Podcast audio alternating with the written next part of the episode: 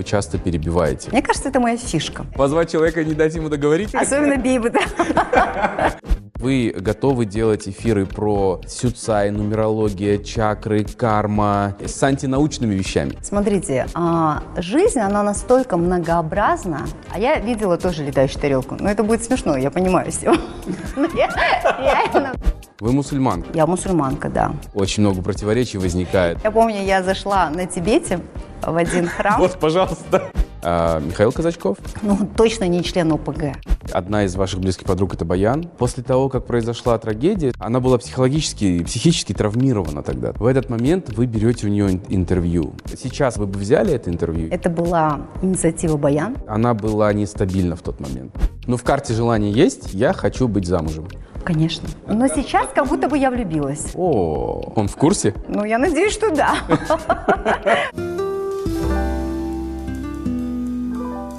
Всем привет, я Тимур Балумбетов, добро пожаловать. Э, напоминаю вам всегда, что нужно подписываться, ставить лайки и писать комментарии, потому что сегодня вам будет что обсудить и будет о чем написать. У меня сегодня в гостях э, просто потрясающая персона, которую вы, э, конечно же, знаете. Не просто бизнес-леди, бизнес-вумен, не просто селебрити, не просто блогерка, к тому же еще и коллега моя, интервьюер, сегодня у меня в гостях мегазвезда Динар Саджан. Динар, добро пожаловать.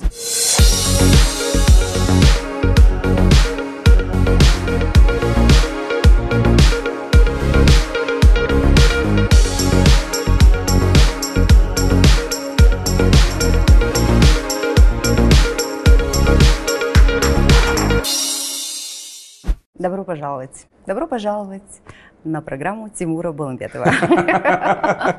Мы будем бодаться, кто у кого берет да, интервью, потому что у нас, э, у меня был запрос, чтобы я взяла интервью у Тимура, а у Тимура был запрос, чтобы Тимур взял у меня интервью. Да. И это, конечно, интересно. Мы сейчас, кстати, за кадром договорились о том, что в этом году, да, Тимур, да? Мы запишем да. интервью, где я буду задавать вопросы. В, какой, в какой-то форме мы это сделаем обязательно. Да, я, я согласен. А, но я беру бразды сейчас правления в свои руки. Отдаю. Вы у меня гости сегодня. Я буду вести этот эфир, Динара. Вам нужно будет настроиться на Хорошо. то, что сегодня я буду задавать вам Я сейчас испытываю вопросы. то, что испытывают мои герои. Как ваши дела? Во-первых, спасибо, что приехали, прилетели специально в Алматы, чтобы сегодня с мной Мы поговорить. прилетели сегодня из Астаны в Астану, судя по погоде. Судя по погоде, так, да. Для нас У нас даже, по-моему, очень сегодня сложно. холоднее. А, да, Мгм. даже так. Как вы себя чувствуете? Как ваши дела? У меня как все хорошо. год? Вы знаете, год э, не могу настроиться сейчас на рабочий лад, потому что я дала себе и всей своей команде до 15 января отгул, каникулы. Мгм. Мы все расслабились, и сегодня такой был как раз первый рабочий день. И Первая он планерка? началась- первая планерка началась со стресса, потому что они залили в YouTube одно видео, Ох. там какие-то еще были дела. И, в общем, обычно у меня всегда, когда день начинается так стрессово, Да. Он проходит весь день так же. Поэтому я сегодня, когда летела, думаю, так, мне нужно расслабиться, настроиться, все будет хорошо. Хм. Ну, спасибо, что, несмотря на то, что день так сложно начался, вы не отменили, прилетели. Нет, конечно, Я очень нет. благодарен. Мы сегодня в самом э, сердце Старой Алматы находимся на э, улице Байсиитовой. Это знаменитый фонтан Неделька. Вот это заведение, в котором мы сегодня, Аврора Спейс, легендарное. Стильное. Легендарное. Я даже здесь э, проводил презентацию, как-то я делал проект о Баттере, после того, как его не стало. А, И здесь мы его показывали семье, журналистам.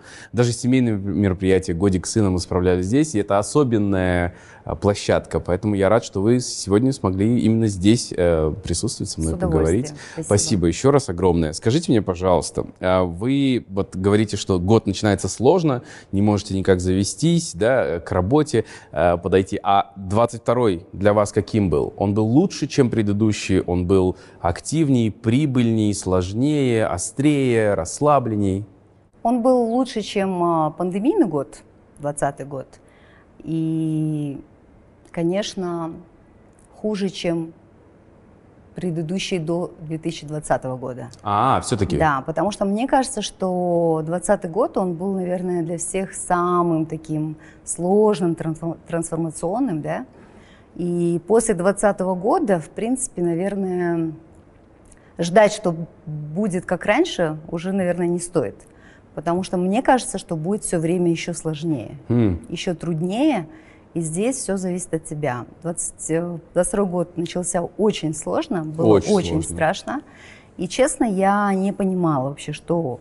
Ну, то есть во время пандемии, в 2020 году, я помню, когда нас закрыли, Мгм. я впервые в жизни увидела пустые торговые центры, при этом они были полны одежды, но они все были закрыты.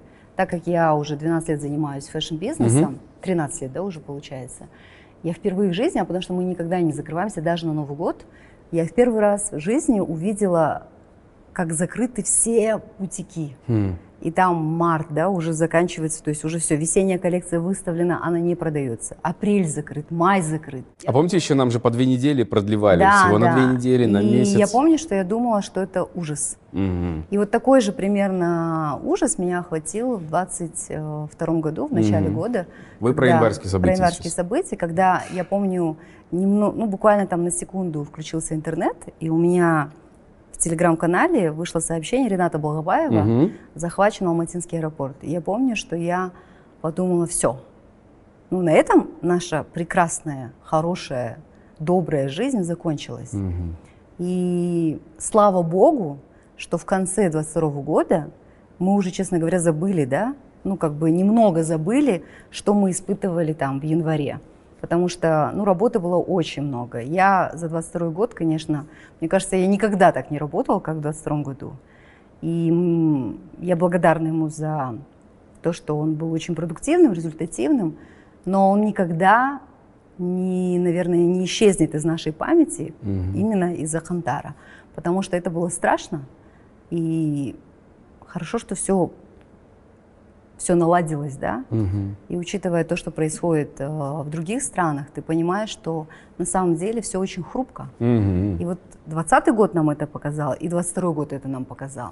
Боимся 23-го уже, вот по- Уже- по, памяти, по Уже старой просто памяти надо жить, заранее. мне кажется, вот сегодняшним Здесь днем. и сейчас. Здесь и сейчас и делать все, что от тебя возможно. Вот я пока летела в самолете, написала пост про ответственность. Мгм. Мне вот лично не хватает ответственности от других людей. Вот вы говорите, мы вовремя пришли.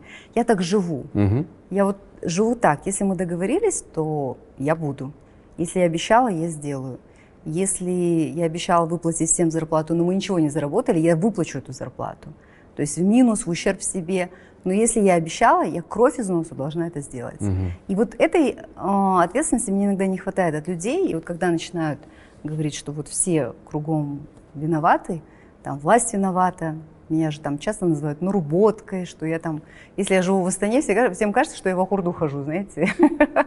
Я вообще к этому не имею никакого отношения. Но я просто, так как дружу с некоторыми людьми, я понимаю, что это тоже такие же люди. У них тоже есть душа, у них тоже есть сердце, они тоже устают.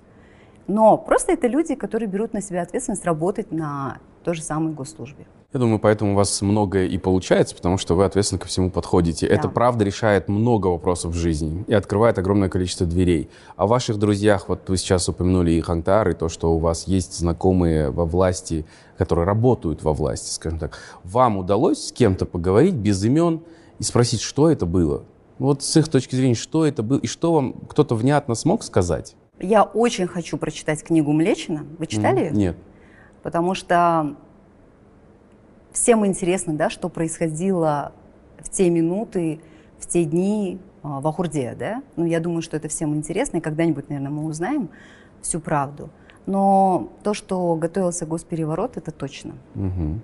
И то, что происходит сейчас, то, что мы видим, там, отмена закона, да, а, Ельбаса, это все как бы, это же не все не просто так делается. Это говорится о том, что, вы знаете, я не имею права ничего говорить, да, и мне конкретно никто не говорил, так вот, Динара, сядь, я тебе сейчас все расскажу, как было, да, потому что Не, ну у вас пытливый ум, я знаю, что вам интересно, и что я тем собирала более у вас информацию, есть доступ я, Тимур, собирала информацию отовсюду. отовсюду, как и мы все, ну Отовсюду. потому что как быть иначе? Да, потому что тебе, мне кажется, что вот каждый человек должен делать так. То есть не так, что вот он прочел, где-то там увидел в паблике, В в телеграм-канале. телеграм-канале название, вот это, знаете, я называю это заголовочное мышление. Да. Все, и прочел, и думает вот именно так. Мгм. То есть для меня важно было собирать кучу-кучу информации для того, чтобы сложилось какое-то общее мнение и понимать, кто виноват. да. Мгм. Но я могу сказать одно, что наш президент точно нас спас. И это не потому, что я там, не знаю, живу в Астане или там с кем-то дружу. Э, потому что это очевидный факт. Это очевидный факт. Я недавно смотрела интервью с Зеленским. Он дал интервью Дэвиду Леттерману. Угу, Смотрели? Угу. При всем моем уважении, я подумала, слава богу, что наш президент дипломат. Ну, они в другой ситуации, Динара. Зеленский в другой ситуации. Да, но все-таки опыт, как говорится, есть опыт. Решает. Решает. Вот угу. мы с вами ровесники, мы с вами более 20 лет, да, там пишем интервью, работаем. Ну, то есть мы знаем, как этот процесс работает. И мы знаем, а, как смонтировать, как угу. задать вопрос, угу. как выйти в прямой эфир, да, то есть как провести мероприятие, как провести интервью. То есть это уже не отнимешь у нас. То есть мы можем это делать при любых условиях, даже не подготовленными. И есть опыт, и он, конечно, всегда играет важную роль. Угу. Спасибо большое. Спасибо за мнение. Вот э, об интервью мы начали говорить. байқадым ә, сұхбаттарыңызды қазақша ала бастадыңыз yeah. бере бастадыңыз иә yeah. нұрланның ә, бағдарламасына бардыңыз басқа да неге ондай шешім қабылдадыңыз өйткені 2017 жылы мен ұлттық арнаға жұмысқа келдім иә иә сонда менің кеңесші ретінде әртістерім иә бәрі мысалы совещание өтеді ғой бәрі қазақша сөйлейді сөйлейді сосын маған қарап динара ты понимаешь деп бастайды Мне было так обидно. Кекетіп, иә? Да. Я говорю, неге менімен қазақша сөйлемейсіңдер? Олар айтады, сен түсінбейсің ғой. Я говорю, қалай түсінбеймін? Мен түсінемін. Мен қазақпын ғой. Қаным қазақ. Мен бәрін түсінемін. Бірақ менде, мен бұрында ойлайтын, ойлайтынмын. Қазақ тілінде сөйлегенде, мысалы эфирде, иә, сұхбатта, сондай әдемі, әдемі, әдебиетті қазақ тілі болу керек деп. Мінсіз жалпақ тілмен мен ойладым мен сөйлемеймін. Мхм. Себебі орыс тілінде де сіз сөйлегенде өте әдемі әдеби тілде сөйлейсіз. красивый должен быть литературный язык. Мысалы менің құрбым оксана петерс оның қазақ тілі әдемі. Өйткені ол ә, қазақ мектебін бітірген содан кейін ә, қазақ филологиясын бітірген. Оның қазақ тілі сондай әдемі маған сонда мен сколько лет мы с оксаной дружим много лет я всегда удивлялась ее казахскому. Мне хотелось говорить по-казахски, как Оксана. Удивительно, да? Я хотела говорить по-казахски, как говорит моя русская подруга. И мен ойлайтынмын жоқ жалпақ тілмен мен сөйлемеймін содан кейін ұлттық арна бәрі қорықты. Динара шала қазақ шала қазақ қазір эфирге шығады деп. Мен айттым мен эфирге шықпаймын. Өйткені менің тілім жетпейді. Қазір де жетпейді. Қорықпай ақ қойыңыздар жұмысыңызды да қорықпай ақ қойыңыз бірақ мен қазақ тілін үйреніп а, мүмкін сондай өзіме мақсат қойдым арман қойдым. Мен қазақ тілінде сұхбат жазамын деп. А, байқау менің байқауымша қазақ тілінде тіліндегі сұхбат басқаша. Әрине басқаша. Басқаша. Сондай жанды ма не знаю они какие то более душевные или герои какие то другие потом я подумала на русском языке я записала, ну, практически всех уже по два раза, да. Потом я посмотрела, так, казахоязычная аудитория, там у меня поле не паханое. Угу. Я думаю, так, мне нужно выучить, и у меня есть преподаватель Мадина Даниярқызы. И біз үйреніп да. сіз нақты қадам қабылдадыңыз сіз барып мұғаліммен бір аптада екі үш рет мысалы руслан білет, офисқа келеді мадина даниярқызы біз отырамыз. Мысалы сұхбатқа дайындалғанда мен өзім сұрақтарым менікі ғой. Иә. Yeah. бірақ өзіңіз дайындаласыз. Иә yeah, бірақ сол сұрақ, сұрақты қалай қоюға? А, өйткені қазақтың сөздері бар ғой. Ну какие-то вот есть такие фишечки, которые uh-huh. есть только в казахском uh-huh. языке. Uh-huh. И вот если мне нужен, знаете, такой человек, когда я у меня мозговой штурм, мне нужен человек, который будет мне отбивать мячи. Uh-huh. И вот я Мадин Даниярқызу прошу, говорю, давайте вот у меня скоро будет қазақша сухпат, мне нужна ну, какая-то интересная мысль, mm-hmm, подача, mm-hmm. именно как мыслят именно мы, казахи. дөп дейтіндей иә керемет получилось қазақ ру я недавно провела қазақ да моя менің құрбым баян маған сенген жоқ я говорю, я смогу. Баянның өзі. Баян говорит, ты не сможешь. Я говорю, как я не смогу? Я қазақша сұхбаттар жазып жүрмін ғой. И все, спокойненько я провела. Она говорит, все, теперь ты 10 лет будешь вести Хазахарова. Ну вот, за что боролись, на то и напоролись. Да, здорово, спасибо большое. Это, мне кажется... Это, конечно, странно, что мы этим хвалимся, это очень странно. Ну, мы не хвалимся, я думаю, что это сложный процесс, который мы должны пройти. Ну, то есть мы не можем перепрыгнуть сразу в состояние, Но мне когда... кажется, Тимур, сейчас вот именно новая волна казахстанских исполнителей делает наш родной язык модным. Абсолютно так. Потому что они поют такие песни, там такие слова, там кузина демы, да, или тапта маусина. То есть какие-то слова, которые вот только ты понимаешь, потому что ты казах, да, Да. или казашка. Они вот по-другому резонируют внутри резонируют. эти И они- тексты. вот раньше, если вот у нас была тойская музыка, Да. да. сейчас она какая-то душевная, она понятная, какие-то слова интересные, тексты. И поэтому я думаю, что э, мне хочется, чтобы вот, по крайней мере, мое поколение, наше поколение, да, может быть, там чуть моложе, чтобы у них тоже, чтобы они подумали, блин, ну Динара там говорит спокойненько, да, Мгм. Ирина Бжир, э, сөйлесіп жүр, Қысылмайды, қысылмайды. қысылмайды. Мгм. А мысалы бұрында мен қысылатынмын. Мгм. Даже мысалы там тойға барасың, тосты айтқанда а, қазақша бастайсың, Ал бәрін енді білесің. рұқсат болса? Да, ал енді, потому что легче. Так легче и безопасней. Да, да, я понимаю. Да. По поводу интервью. А, Ваш проект «Жизсухпат». Почему называется «Жизсухпат»? Я поставила, Мне кажется, у вас там э, ну, Больше, легко да? будет больше, да. я поставила перед собой такую цель. После года пандемии в 2020 году я выходила в прямой эфир, и началось все очень вот так, знаете, спонтанно. Я решила выйти в прямой эфир с, с казашкой из Италии, узнать, что происходит. Она как раз была вот в этом городе, да, помню. я помню это. Он такой, знаете, прям был эпицентр. Мгм. И она говорит, здесь у нас, в общем, мэры, то, все. Потом я думаю, так, у меня есть э, Карлгаш, который живет э, в Шанхае. Давайте узнаем, что у Мгм. нее. Потом девушка из Кореи. Ну, казахи наши, которые живут в разных э, странах, где как раз уже Чтобы прям коронавирус, да, узнать. что мы узнали. Потому что ведь люди не верили. Многие Ну, не верили, что это честно происходит. говоря, мы сами не верили. Пока до нас не дошло, мы же думали, что у них там это все и закончится. И затем я поняла, что эфиры смотрят, оказывается, это интересно. И у меня пропало вот это ощущение, вот это вот на- мы только телевизионщики поймем. Нам же нужно, чтобы вот так вот пять камер, Мгм. свет, Мгм. знаете, человек Мгм. рядом, мы его чувствуем. А когда я выходила в прямые эфиры, я поняла, что у меня вот этого ощущения, что человек находится вообще в другой стране, Мгм. нет. Что он как будто бы рядом, как будто бы мы находимся в студии. Я написала... Граница стерлась. Граница стерлась, я написала просто всем, кого я хотела когда-либо записать, и они начали мне неожиданно все отвечать. Мгм. И у меня вот всю Всем пандемию... нечего было делать тогда, потому Всем что нечего еще... было делать. да. И они, знаете, начинали мне отвечать, я не успевала даже, я не помнила их отчество. Например, Комаровский, я ему пишу, он мне пишет «хорошо», а я даже имя его не помню, представляете? То есть там Потому что мы все знаем доктор Комаровский. Доктор Комаровский, да. То есть он тебе пишет, хорошо, Динара, когда, да? И ты начинаешь выходить, я начала выходить в эфир, и через год я решила, как только, нет, я во время пандемии решила, как только закончится пандемия, я поеду ко всем и запишу их оффлайн. да? Ага. И запишу, у меня будет 100 интервью. Мгм. Потому что во время пандемии я записала 120, по-моему, эфиров. Мгм, мгм. Я сказала, у меня будет 100 интервью, я назвала программу «Чувствухпат», это было как, знаете, такой этот, цель, Мгм. и чтобы ты не забывала. Ну, Это ваш личный проект. Да, это Он никем не проект. спонсируется. Абсолютно Вы никем. иногда привлекаете туда партнер, Смотрите, партнеров. весь прошлый год все делалось за мои деньги. Мгм.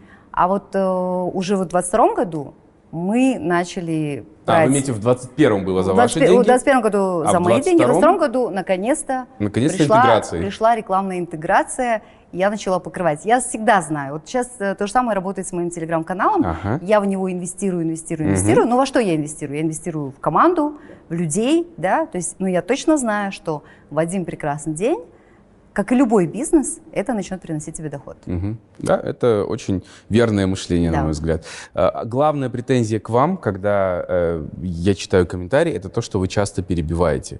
Вы же вы, вы в курсе этого? Вы над этим работаете или или вы думаете, что они выдумывают, придираются, недолюбливают? Да. Мне кажется, это моя фишка. Позвать человека и не дать ему договорить? Особенно Бейбет вообще? А, Б. В этом интервью ну, просто вы превзошли себя. Я- просто, я решила быть звездой на фоне Бейбета. Когда вы прекращали, Динара? Да, да, да. Но вы знаете, мне кажется, наверное, это мой темперамент. Это первое. А во-вторых, если бы людям было это совсем неинтересно, и это бы прям сильно раздражало, то они бы перестали вообще с меня, смотреть, да, и я бы уже давно, давным-давно популя- по- потеряла бы свою популярность. Мне кажется, что у каждого человека есть какие-то фишки, которые многие, может, кто-то может считать недостатком, да. Я все равно, я, конечно, стараюсь молчать. Но когда я молчу, это уже не я. Понимаете, когда я себя заставляю, когда я уже хочу задать вопрос, и я уже себя держу, ну, значит, это уже я себя предаю. Понимаете? Поэтому я, даже когда монтирую, я вот на монтаже, так же, как и вы, сижу сама, угу. я режу беспощадно. Когда уже вот долго человек сидит, вот Рус знает, да, я вот сижу на монтаже, я такая, все, молжен когда уже человек, это напоминает мне Касправду. Угу. Простите меня, Касправда, когда вот такой вопрос и вот такой ответ. Почему перестали смотреть Хабар? Ну вот почему? Ну, телевидение в целом. Потому что там вот живости говорит, не осталось. Э, скажите, пожалуйста, вот э, вы почему приняли такой закон? И человек, мы, значит, э, в 93-м году, и началось уже человек сам куда-то ушел да. в тот лес, в тот лес, потерялся. Мне кажется, задача журналиста, во-первых, возвращать человека, во-вторых, мы понимаем с вами, как и психологи, наверное, да, что человек хочет нас заболтать, человек хочет вообще говорить, что он хочет говорить. Ну, Наша задача вернуть конечно. его в определенный путь, русло, конкретный вопрос, конкретный ответ. Вот и все. Угу. Я по этому принципу, поэтому простите меня, пожалуйста. Не, ну с Бейбетом же было не так, он же вам отвечал отвечал. Но Бейбет хитрил. Хитрил. У него были несколько тем, на которые он вообще не хотел говорить. Ага. И он, как опытный журналист, уходил он от ответа. уходил вообще. Вот ему задаешь один вопрос, он уходит. Я, сколько ты зарабатываешь? Угу. И он начинает вообще уходить налево. Ну вы же не любите об этом Направо. говорить. Это ведь право. Ну, то есть не хочет. Это право. Тогда скажи, я не хочу я отвечать не хочу на этот отвечать вопрос. На этот вопрос. Да. да. Это право есть у каждого. Да, да. Окей, вы не любите на эту тему говорить тоже? На что? Ну, то есть вы озвучиваете вообще свои доходы? Ну, то есть я там, условно, в 22-м чистая Вот честно, я не знаю, вот не у считаете? меня, я не считаю, потому что у меня есть бухгалтер. Ага. Моя задача каждый месяц заработать больше, чем мы тратим. Угу. Вот это моя задача. Это удалось в прошлом году? Это всегда удается, каждый месяц. Окей. Типа, иначе бы я вот так вот круглосуточно не работала бы. Угу. Это первое. Во-вторых, э, когда чем больше ответственности ты берешь, тем больше ты зарабатываешь. Угу. Чем больше твоя команда, тем больше ты зарабатываешь. И это тебя подстегивает, это держит тебя в тонусе. Угу. Да? Я когда-то один раз в каком-то там 18 году взяла кредит угу. впервые в жизни. И вот он меня, например, тоже очень хорошо держал в тонусе. Стимулировал? Стимулировал, да. Я поняла, что вот какая-то такая мотивация должна быть, потому что расслабиться, уехать на Бали хочется абсолютно всем, даже вам. Согласитесь. Да. Но... Сегодня меня оператор мой ругал. Говорит, какой отпуск, надо работать. Вот, понимаете? А вот расслабиться хочется, вот сложить крылья, сказать, да, ну что, я уже, меня уже все знают, да. да? Ну, в принципе, я могу просто выходить Лавры в прямые есть. эфиры. Лавры есть, прямые эфиры. Ну, то есть нажили, были, заработать можно, понимаете? Угу. Но мне, наоборот, хочется увеличивать команду, увеличивать, больше брать ответственности, угу. потому что это тебя держит в тонусе. И может быть, я больше зарабатываю, но я и больше трачу все время. Mm, понятно. Вы упомянули уже, вспомнили Бейбета. Вот если без, без э, иронии, без всего, э, все-таки ваше отношение к тому, что он открывает партию, ну, то есть пытается открыть партию, по крайней мере, зарегистрировать, какое? Вы верите в это искренне? Ну, во-первых, не он же один, да? Да, То есть да, там же очень один. много людей. Ну, просто почему я вам такой вопрос задаю, потому что вот была эта история да, с да, Бейбетом, да, с ха-ха-хи-хи, да. потом интервью и так далее. У меня, кстати, будет скоро интервью с э, руководителем этой партии. Угу. Пока еще не зарегистрировано. Да. Мне кажется, что идея классная.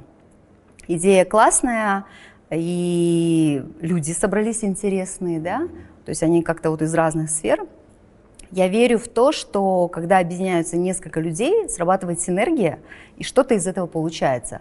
Но я точно могу сказать, что все, кто сейчас там на передовой, останутся, наверное, единицы. Угу. Потому что, как сказал Лев Толстой, Писать нужно тогда, когда уже ты ничего не можешь с этим поделать, и ты не можешь не писать, да? То есть мне кажется, что в политику нужно идти тогда, когда ты уже не можешь, ну вот у тебя прям, я не знаю, ты не можешь сидеть, ты хочешь отдать свой долг, у тебя миссия, ты хочешь работать на Сгореть, страну. но послужить государству, да? Да, да, да. А, по моим ощущениям, не у всех людей, кто сейчас там, есть вот это желание. Потому что мне кажется, что не все там еще ну, в бизнесе себя реализовали полноценно, наверное. Угу. Потому что я, например, приду в политику, я точно знаю, но когда у меня будет хороший капитал, когда я прям буду уверена в том, что мне все, деньги мне больше не нужны, и когда я вот буду действительно жить только этим, чтобы меня ничего не отвлекало. Угу. Но вы видите таких людей в этой партии, которые действительно стопроцентно горят вижу, и готовы... Вижу, Вообще, вижу. ведь люди, которые идут в политику и хотят действительно изменений, а не фасадом Да, быть да, каким-то, да. это обычно камикадзе, которые готовы пожертвовать собой, Да. временем, именем, Да. связями, Да. впоследствии какими-то достижениями, чтобы сделать изменения, какие-то совершить. Вы видите таких Чтобы людей? остаться в истории. Возможно, но тоже историю переписывают, знаете ли. Можно остаться на какой-то период, а потом отменили все поправки и до свидания. Вот э, что-то вроде того. Вы видите таких людей Я однозначно вижу таких там. людей, да, я вижу таких людей, и мне кажется, что у них должно получиться. Мгм. Хорошо. Я вернусь быстренько к интервью вашим. А скажите мне, пожалуйста, вы, а, когда кто-то, ну, кто-то же отказывается, кто-то иногда не хочет, кто-то иногда опасается, побаивается. Вы в таких случаях все равно добиваетесь или вы отпускаете? Если нет, значит это конечно, добиваюсь. нет. Вы добиваетесь? Да. Пока этот человек на волне. Ага. Да. Если он еще все еще на волне, я его да? добиваюсь, да? У меня такая история длится несколько лет с Геннадием Головкиным. М. Мы с ним в 2017 году познакомились, Мгм. и я его спросила, Геннадий Геннадьевич, я хочу с вами интервью. Он сказал, я не даю казахстанским журналистам интервью. Я сказала, окей, хорошо. В 2018 году, Геннадий Геннадьевич, добрый день. Снова встретились где-то на мероприятии. Я очень хочу с вами интервью. Он сказал, Динара, сори, хорошо. И, по-моему, в 2021 году мы виделись э, в Астане. Он сказал, что если через год я вам еще буду интересен, я дам вам интервью. И я хотела полететь в Америку на его бой в Мгм. сентябре. Мгм. Я предупредила всю команду, что мы летим, но мы вели переговоры с его пресс-секретарем, чтобы мы не летели впустую. Да. Подтверждение нужно Подтверждение, конечно, мы же не можем туда-сюда да, просто так было. летать. Конечно. А, и подтверждение мы не получили, но я знаю, что в принципе он не против. Такое ощущение, как будто проблема с пресс-секретарем. Мгм. Вот. Но я все равно хочу. Все еще хотите? Все еще хочу. Я не знаю, как вы, Тимур, но когда я вижу интересного человека, первое, что я хочу, ну, то есть я с ним хочу там поговорить, кофе попить, моя меркантильная цель договориться с ним об интервью. И на всякий пожарный я договорюсь со всеми, кто мне интересен, в зависимости уже от инфоповода, что происходит в его жизни. То есть я понимаю, что где-то мы с ним можем, ну, в какой-то момент он мне даст, допустим, он говорит, окей, а потом происходит какой-то инфоповод. Да. И я ему говорю, помните, вы же мне обещали? Вот сейчас время. Да. Маргулан Сисимбаев долгое время не соглашался. Мгм. И я вела переговоры с его командой, вела-вела и сделала. Окей. Есть категория, с кем вы никогда не сделаете интервью?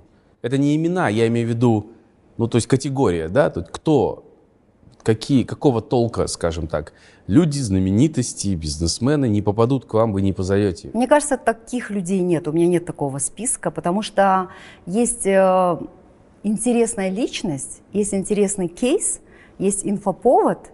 Все, мне этот человек интересен. Мгм. Потому что, вы знаете, я сама учусь очень многому у своих героев. У меня же формат такой, я люблю динамику, я Да. люблю несколько локаций, потом мы приходим домой. Мгм. Я помню, когда мы зашли к Тимуру Турлову домой, мне это напомнило, знаете, э, фильм «Один дома». Я говорю, это же, по-моему, из «Один дома». Он говорит, да, я вот как раз мечтал э, в детстве, что я буду как отец из «Один дома». Представляете? М. То есть, когда ты видишь, ты понимаешь, как люди живут. У них там шесть собак, пять собак, шесть кошек живут в одном доме. Причем одна кошка уехала, она а, Уехала. заслуженный а, донор, уехала сдавать кровь. Вау. Да. Ну, то есть с кем-то там, с водителем, потом она приехала, сдавшей кровь. Мгм. Даже у, у кошки Тимура Турлова насыщенная жизнь. Кошка Тимура Турлова заслуженный донор, который сдает кровь, понимаете? И ты в такой момент думаешь, а ты не можешь своим детям, не разрешаешь там собачку иметь. Ну, у нас есть кошка. И мне нравится вот как-то проживать с человеком жизнь. И иногда бывает такое, что ты как-то иногда думаешь э, по-другому о человеке, а когда ты с ним вот этот день проводишь, а потом на монтаже ты понимаешь, что ну, я вот давно для себя поняла, что человек, который доходит до какой-то популярности, до какого-то успеха, это всегда человек, у которого чему-то можно научиться. Угу. Я рекомендую всем смотреть интервью, потому что люди, по сути, говорят одно и то же. Да. Особенно если у них там есть тренинги, курсы, лекции и прочее, прочее. И там очень много правды, очень много лайфхаков, очень много советов, очень много жизни, которые ты можешь применить в своей жизни. А э, скажите мне, вот за последний период какой-то самое любимое ваше интервью какое? Ну, из последних героев, которые меня, скажем, зацепили и которые мне были а, интересны, это вот а, последнее наше интервью Жумабек Жаныкулов, потом основательница кондитерской Milky Cake, девочка, которая просто, вот обычная девчонка, которая пекла торты на заказ, сейчас у нее там кондитерская. Вот просто если послушать ее интервью, она круче другого, любого психолога. Hmm. Маргулан, естественно, Сисимбай, mm-hmm. Mm-hmm. Вот наши музыканты, конечно, Калифорния. Ну, много кто. Окей. Okay, самые... Жахан, Жахан вообще меня тоже просто... Это для меня тоже открытие прям года. Да. Самое неудачное интервью, которым вы недовольны? Интервью с Жекой. Хм. Почему? Потому что, мне кажется, такое ощущение, как будто мы его заставили. Честно говоря, я попросила своего друга, чтобы он поговорил с Жекой, так как они дружат, и Жека согласился прийти на это интервью, и он не настроен был, он не хотел. Я, кстати, к Джеймсу очень давно тоже подбираюсь, но я чувствую то, вот именно вот это состояние. Он в последний раз мне так и сказал. Я, можно я приду, когда я буду готов и, он был и захочу уставший, что-то рассказать? и он не хотел давать интервью. Такое ощущение было, как будто мы его просто все заставили. Mm-hmm. И, и это потом было... видно. Конечно. Материал. Оно видно, и потом, а, ну, представьте себе, вот я сейчас пришла к вам на интервью, вы мне задаете вопросы, я такая, ну, не знаю, ну да, я перебиваю, и что? И что? Понимаете? Ну, то есть разговор тогда не клеится. Не клеится? Я считаю, что человек, который приходит на интервью, во-первых, просто мой совет и рекомендация, по которому я живу и в 40 лет остаюсь востребованной, да? Раз в году вы просто обязаны давать одно большое интервью. Mm-hmm. Это делают абсолютно все голливудские звезды. Я просто, ну как бы, я research у, да, mm-hmm. и смотрю, слушаю, читаю. Уилл Смит, ну просто величина, да, то есть человек, которого знают по всему миру, на всех, вот, там, не знаю, в Африке, в Монголии, в Китае, везде. Он продолжает давать интервью. Хотя как облупленного выпуск... вроде бы. Выпускает книги. Да. Ну, то есть он все время открывается с новой стороны. Угу. Почему? Потому что человек живет, он учится, он там, я не знаю, попробовал айоваску, еще что-то, да, то есть у него какие-то жизненные изменения происходят, и он хочет делиться. Угу. Мне это нравится. Угу. А у нас, к сожалению, происходит вот так. Человек, пока идет к своему Эвересту, пока он лезет на свою гору, он дает интервью, он поет, он снимается в кино, он все-все-все-все-все делает, он доходит до этого плата. Ну, пика, как ему кажется. На да. пика, да. да. Ну, то есть он реально на пике, да. все, у него в руках флаг, он сделал фото, селфи, он расслабляется, угу. и уже когда он, вот потом начинается спад, он уже ничего не хочет делать он не хочет давать интервью, он, не, он начинает меньше работать, mm-hmm. да, он уже такой уставший, он поет уставший, он снимается в кино, он везде уставший, он такой, бывает же уже жизни там нет. Да. Шашан.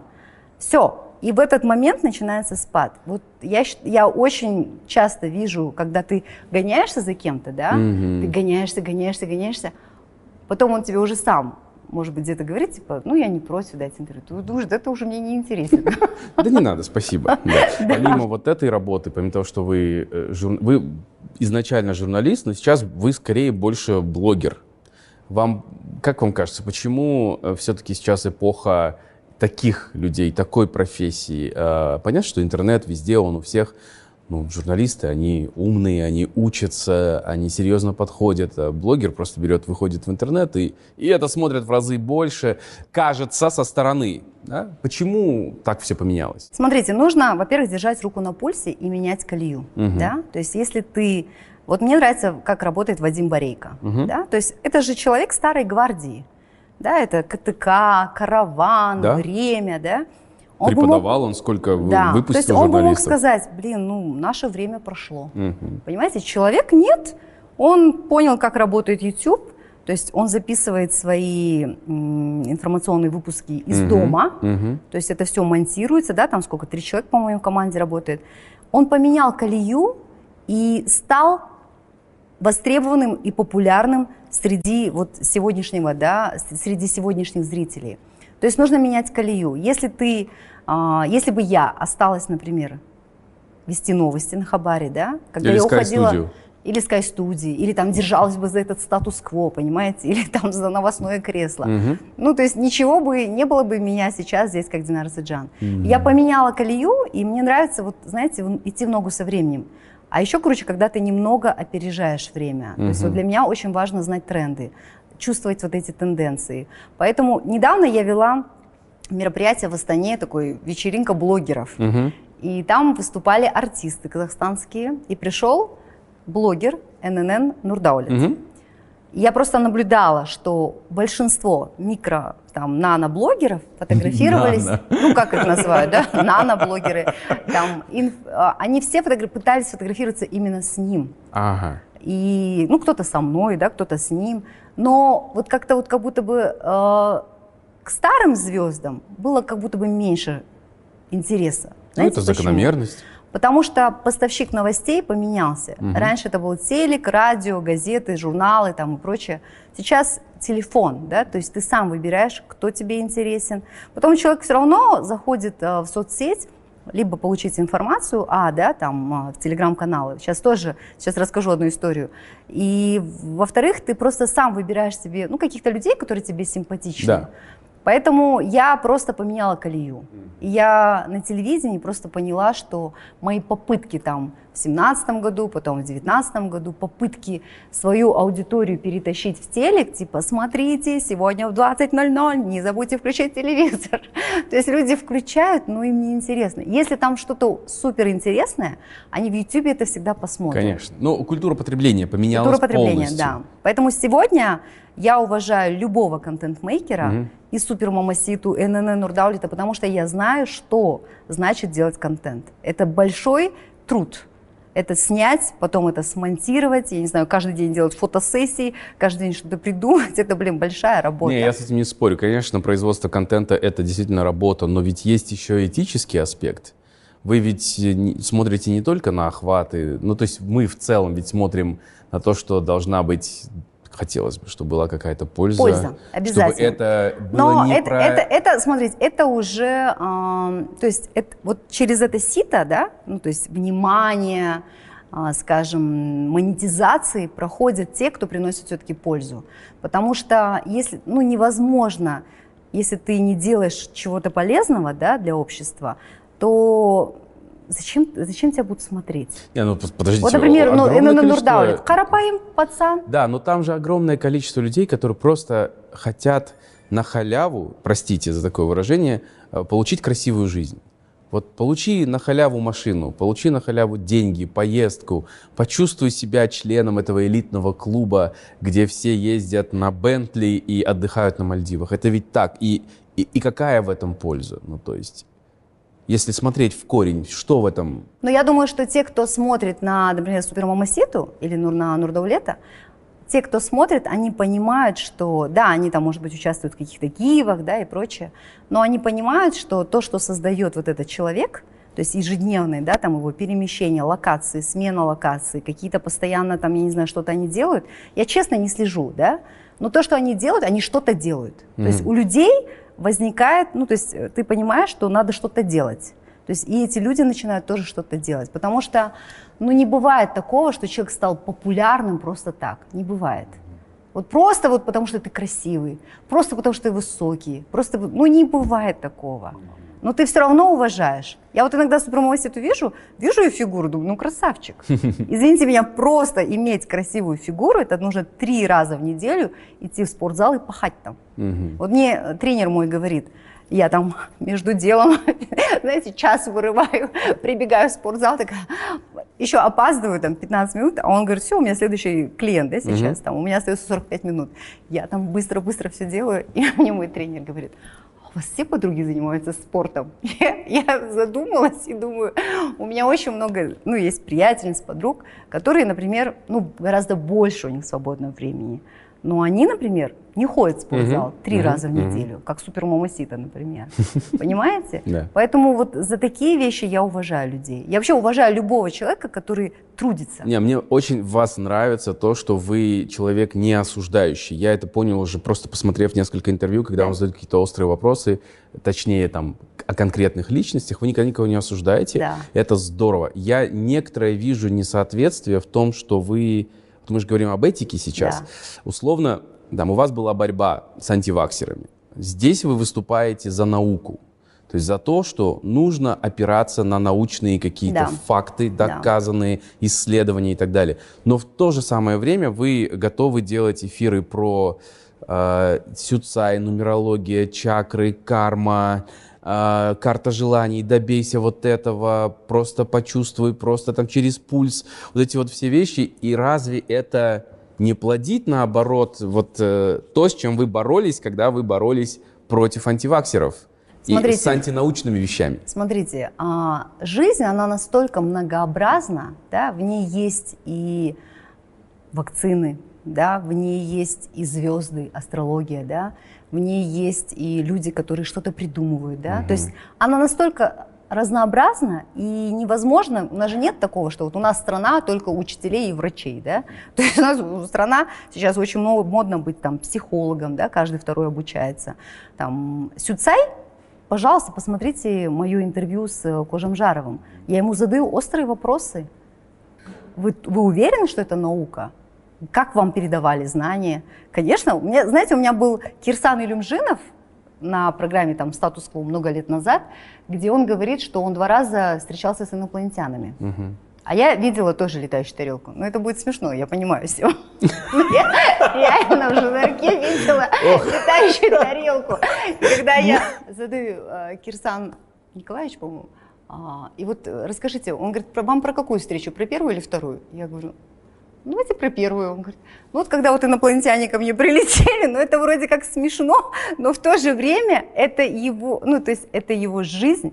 А я, например, тоже в Жунарке, клянусь вам, ну, я не знаю, поверите или нет, я где-то в классе пятом училась, я видела, как ли- вот летающая тарелка возле нашего двора стояла. Ну, в смысле, Да, может, просто Айран забродил. Знаете, ну, мало ли что было. Понимаете, поэтому, когда мне говорят э, что-то, то есть я не осуждаю Мгм. и принимаю человека, его информацию таким, какой он есть.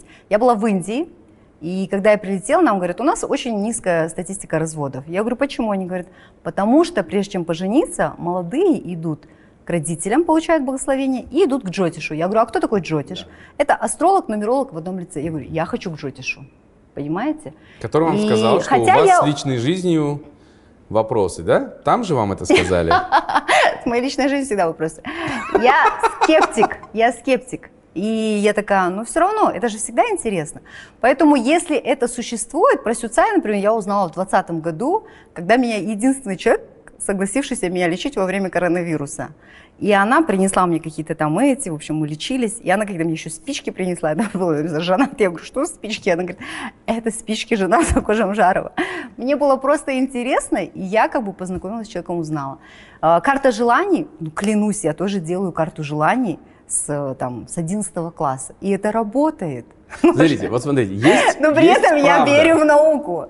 Да, смотрите, есть правда, и у каждого может быть своя правда, но да. истина, Где-то посередине. нет, истина одна, ну то есть не может быть все истиной, Не может быть. не может. Но я вам скажу, если я сейчас, я буду, если я хочу нравиться людям, да, Да. я, конечно, могу говорить то, что я, может быть, э, как я, ну, то есть то, что я не испытываю, да, но я так чувствую. То есть если я делаю карты желаний, и на мой взгляд они работают, да, если я а, действительно там ходила к нумерологам, да, Клара Кузимбаева, ее сын, и Руслан, кстати, Кузимбаев мне сказал, у тебя миссия, ты должна заниматься рекламой, например.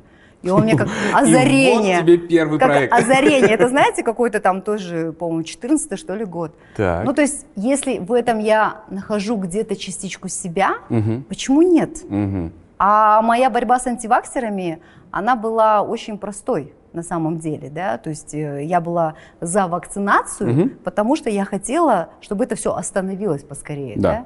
Все. А у меня там была борьба-то, господи, с- Я- с одним человеком. Да.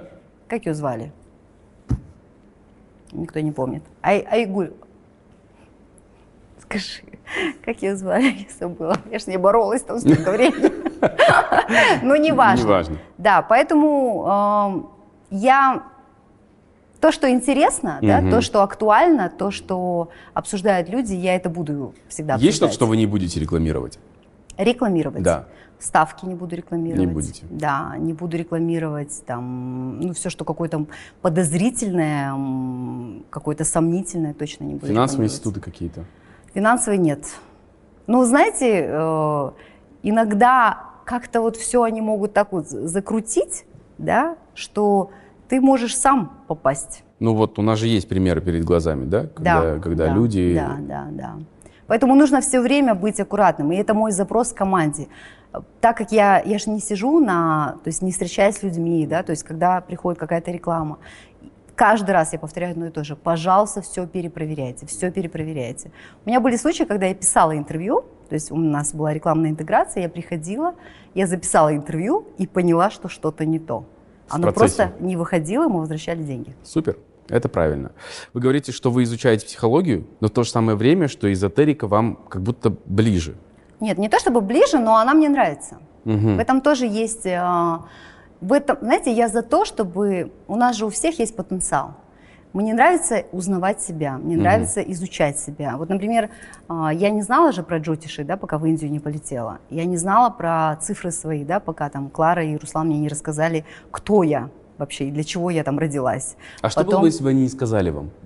Ну, знаете, это на самом деле, может быть, ты просто из кучи информации вылавливаешь то, что тебе подходит, да? Мгм. Вот я услышала там слово реклама. Я подумала, действительно, я ведь рождена для рекламы, получается. где-то обиделся Алишер Иликбаев, потому что он рожден для рекламы. Ну, я думаю, и Бейбут тоже рожден для рекламы. И в этом смысле мне нравится, что ее, ну, как бы достаточно для всех, и я в этом смысле всегда очень а, делюсь, шерю рекламу. Также говорит, что вы не религиозны, но в Бога верите. Почему я не религиозна? Но вы где-то говорили, что я... Нет, я верующий человек. Нет, нет, не религиозно, это означает, что вы не строго не соблюдаете все ритуалы, которые присущи Ну, я держу, держу той пост. или иной Я религии. держу пост. Ага. И недавно с Умры вернулся мой очень близкий друг, Мгм. и он мне так все описал. А до этого еще мой братишка Роман съездил летом. И у меня появилось желание, я всегда это воспринимаю, знаете, как знаки. Потому что в 2020 году, когда я вышла в пер- первый раз в прямой эфир с Шамилем Алевдиновым, Да. и там буквально за несколько дней до уразы, и он в эфире меня просто убедил, что надо держать уразу, и объяснил, для чего. А, он, ну, то есть он как-то легко все это преподнес, и он сказал, прочитайте мой богословный, богословский перевод Корана. Мгм. Я про себя подумала, где я его возьму в пандемию, да? Закончился эфир, я вот завершить нажала, в дверь тин-дин, моя соседка Жанна, богословский перевод Шамиля А, она смотрела вас. Она смотрела эфир и тут же принесла мне книгу. А. Я подумала, это знак. Я во время уразы прочла весь Куран. И 20 год, он был такой очень для меня трансформационный, благодаря вот как раз этим эфирам с психологами, с разными интересными людьми. Я, например, бросила пить. Не Мгм. могу сказать, что я прям пила там, знаете. Мгм. Мне нравилось италя- э, итальянское красное вино, например, Мгм. да. Ну и на мероприятиях с бокалом чего-нибудь ходить. Да, это... но я никогда вот не была, знаете, прям Да. вот, чтобы гулять там до 5 утра. То есть я могу один, могла один бокал пить весь вечер, да. Мгм. И у меня был эфир с э, Валерием Синельниковым. Эфир вообще я не помню, про предназначение, что-то такое, да. А он же православный, и мне понравилось... А, мы говорили про то, как поменять родовую программу. Мгм. И он православный, он говорит, мы не знаем своих семь дедов. То есть я не знаю, да, но я изучил, я нашел, а вам повезло, казахам, потому что вы Храните это. от ассамблеи, вы знаете свое ге- ну, генеалогическое древо, Мгм. откуда, что. Я спросила, как поменять родовую программу? Например, если у тебя в ДНК где-то есть там алкоголь, например, да? Он сказал, вы можете прямо сейчас эту тему закрыть, э, там, перестаньте пить. Я вот закрыла и все, и с тех пор у меня аскеза, Мгм. да? И я с этим делом завязала, мне нравится. То есть поэтому э, у каждого, вот ты все время себя раскрываешь с каждым человеком. Поэтому я не, вот я не знаю, когда люди говорят, это все э, так, ширк, вот это ширк, вот это ширк, вот это ширк. Харам. Ну ты, харам, ты иди сначала спроси, изучи. Но не так что сразу покрыться, понимаете? У нас э, вчерашний алкоголик, тут же завтра имам, понимаете? Всю жизнь пил, пил, пил, потом пришел в мечеть, поменял э, свое мышление за два дня. И запрещает фильмы сегодня. Или Всё, в футбол и он, играть. Да, ну то есть у нас вот какие-то такие, я считаю, что ну, должно быть критическое мышление. Ну, ты должен где-то все время собирать, собирать информацию, и что-то из этого вот какой-то у тебя должен, должно быть, родиться свое мнение. Но я вас правильно слышу? Вы себя все равно... Ну, то есть вы не отождествляете себя с одной конкретной религией, вы Не, не, открытый... не, не, нет, я ислам, ислам. Вы мусульманка. Я мусульманка, да. Но ведь по правилам ислама тогда очень много противоречий возникает. Я помню, я зашла на Тибете в один храм. Вот, пожалуйста. Храм называется Джоканг, куда приезжают все буддисты со всего мира э, очищать свою карму. Так. То есть у них там есть такое движение, они вот так вот, у них здесь, короче, дощечка на коленке, и они вот так вот, как на намазе, да, то Ага. есть поклонение же, но они вот поклоняются вот так вот полностью расстилаются. Ага. И вот так вот резко встают. И чем больше раз ты так сделаешь, ну, тем чище твоя карма. Тем сильнее твой пресс. Да. И там даже бабульки это делали. И я, в общем, зашла в этот храм, а у нас была группа каза- с казахами. Я зашла в храм, взяла свечку, поставила эту свечку. Ну, то есть это просто намоленное место. Я молюсь своему Богу, Мгм. Аллаху, Мгм. не их богам. Я просто сижу. Это же намоленное место, там огромная сила, да, то есть там все желают мира, добра. И проходят наши казахи такие, астабрала, астабрала. А что приехали-то? Нет, я так, я так смеялась, я говорю, я что, предала Всевышнего своего или что? Астабрала. Просто потому что я села и закрыла Это были не глаза. казахи, это были арабы. Были бы казахи, сказали бы худай сахтасын, худай сахтасын. Так Да, что да, вот. Один из, наверное, важных сейчас вопросов, который касается вас как журналиста в первую очередь, это, наверное, вопросы коллегиальности тоже.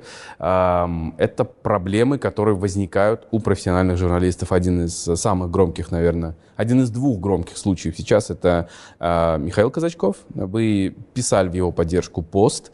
А, Вы вместе с ним, точнее, он у вас был в гостях, вы учились вместе с ним.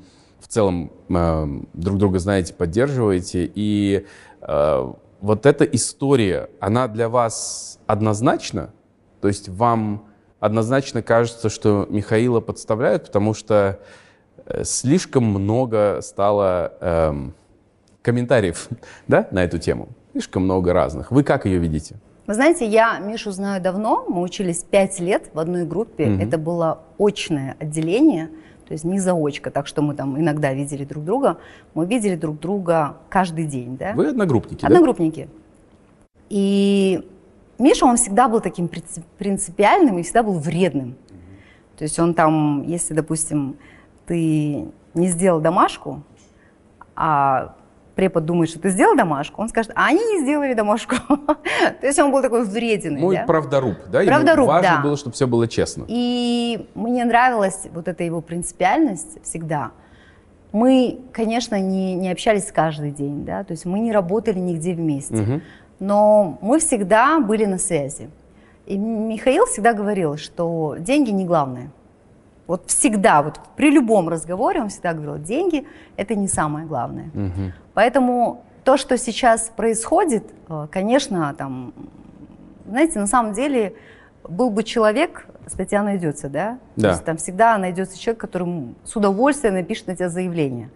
И я так понимаю, что есть заявления, да, есть э, потерпевшие, Мгм. а, но то, что Михаил точно не тот человек, которого сейчас там описывают, Каким да, его рисуют? что каким его рисуют, что он там ОПГ, ОПГ, за деньги, очернение. а, госсекреты. Я писала да, в своей публикации, что неужели у нас госсекреты в таком каком-то открытом доступе, что можно их так спокойненько пересылать, да?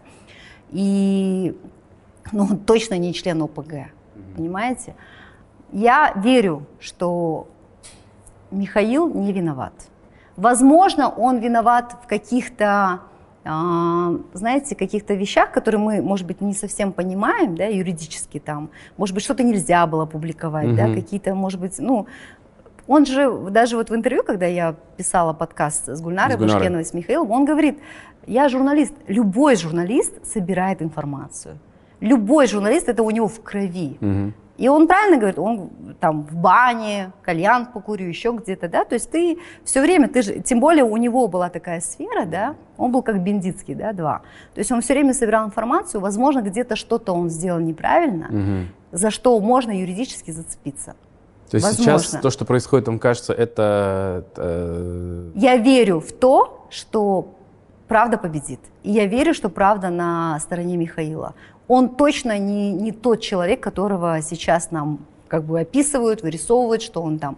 Потому что, например, когда задержали Абжана или там других людей, я не заступалась за них. Во-первых, я их не знаю, да. Мгм. Во-вторых, я, ну, вот за Мишу я заступалась и буду заступаться, потому что я верю, что он не виноват. Хм. Он, возможно, виноват в каких-то мелочах, но я говорю, каких-то вот, знаете, мы можем с вами тоже, вот если там кто-то захочет зацепиться, там посмотрит интервью, скажет, блин, вот здесь вы там пропагандируете ЛГБТ, здесь там еще что-то. Ну, то есть, э, в принципе, мы же с вами понимаем, что был бы человек, да, зацепиться всегда есть за что. Ну, на, на вас когда-нибудь писали заявление?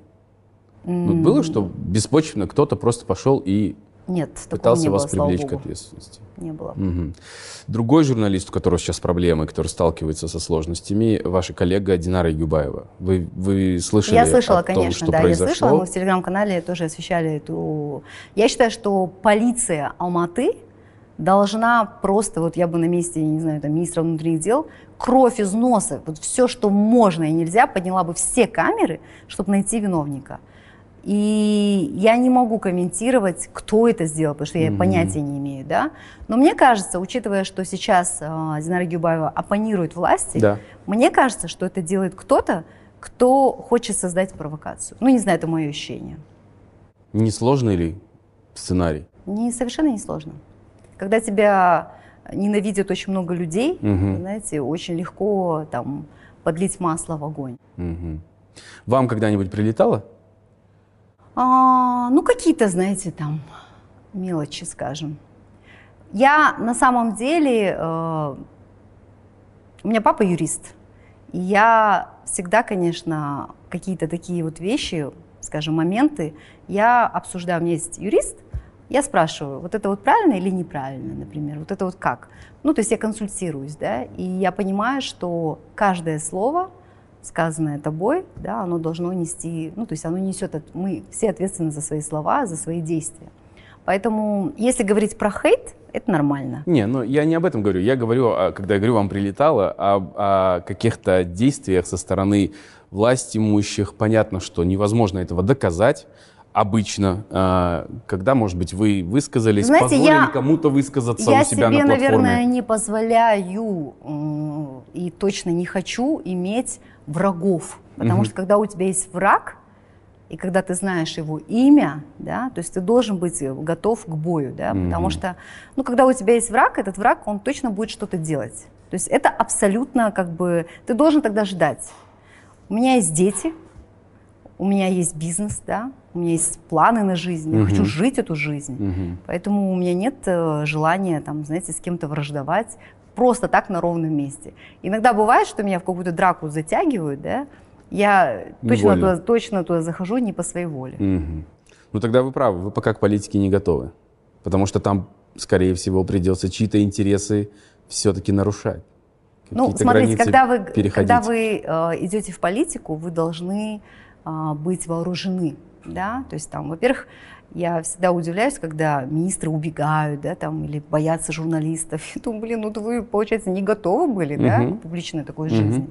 Поэтому, мне кажется, ты должен быть готов морально, психологически, да, то есть ты должен быть стрессоустойчив, ты точно не должен никого там толкать, ругать, да, ты должен быть, то есть ты настолько должен дружить со своими эмоциями, ты настолько должен управлять своими эмоциями, чтобы спокойно на любую стрессовую ситуацию относиться к этому ровно. Мгм. А потом узнать, кто сделал на тебя заказ или кто слил информацию, господи, это вообще не самое сложное.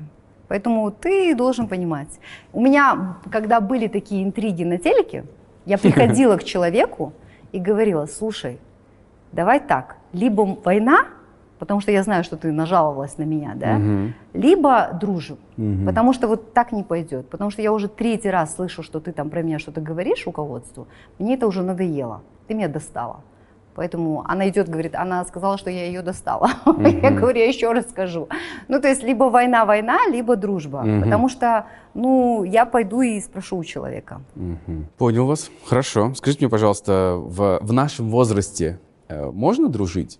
Ну, то есть бывает дружба настоящая, честная, глубокая, не, не просто общие интересы, не просто помощь друг другу, удобные, полезные отношения, а действительно дружба честная, где человек может тебя вызвать, просто бросить тебе вызов и сказать, ты здесь не права. Такие люди есть в вашем кругу? Вы знаете, я умею дружить, потому что в моем окружении очень много людей, с которыми я дружу десятилетиями. Угу. И я этим горжусь. Но это не приятельство, это дружба. Это прямо. дружба, потому что вот я этим точно горжусь. И на мой день рождения вот не меняется состав. Угу. То есть нет такого, что каждый год разные люди, да, да. и каждый год какие-то удобные люди или какие-то там нужные люди. В этом году вот. вы ННН не звали на день рождения. Нет. Если мы не будем дружить, я его и не позову. Ну, в смысле, чтобы, чтобы я влюбилась в него и стала его другом, ну, я не знаю, что-то как-то химия должна произойти. Uh-huh, uh-huh. У меня есть друзья, с которыми я дружу много лет, и я дорожу этой дружбой. Что такое дружба? Вообще любые взаимоотношения – это же улица с двусторонним движением, да. да? То есть ты едешь чуть-чуть вперед, он к тебе едет, да? То есть ты где-то разделяешь там а, задача же не только разделять все время какие-то горе. Вообще мне это, ну как бы, знаете, мне не хочется. В смысле, я прям за то, чтобы это было минимально, да. Но если происходит, конечно, ты сразу, Потому да, на часть передовой, жизни. часть да. жизни. Вот задача разделять радость. Я заметила такую тенденцию, что когда я у моих друзей что-то в жизни происходит, вау, угу. я в это вау, ну то есть я так радуюсь за них, и это вау потом приходит в мою жизнь. Угу. ну, то есть, когда ты искренне радуешься, когда ты по-настоящему, ты вот прям счастлив, как будто бы у тебя в жизни что-то такое произошло, то и в твою жизнь тоже это приходит. Хм. По поводу ваших друзей, одна из ваших близких подруг это Баян. Угу. у меня вот есть вопрос, который с того самого времени не дает мне покоя. А, я сейчас попробую объяснить, чтобы вы понимали, что в этом нет, в моих словах никакой враждебности нет, но я действительно хочу понять.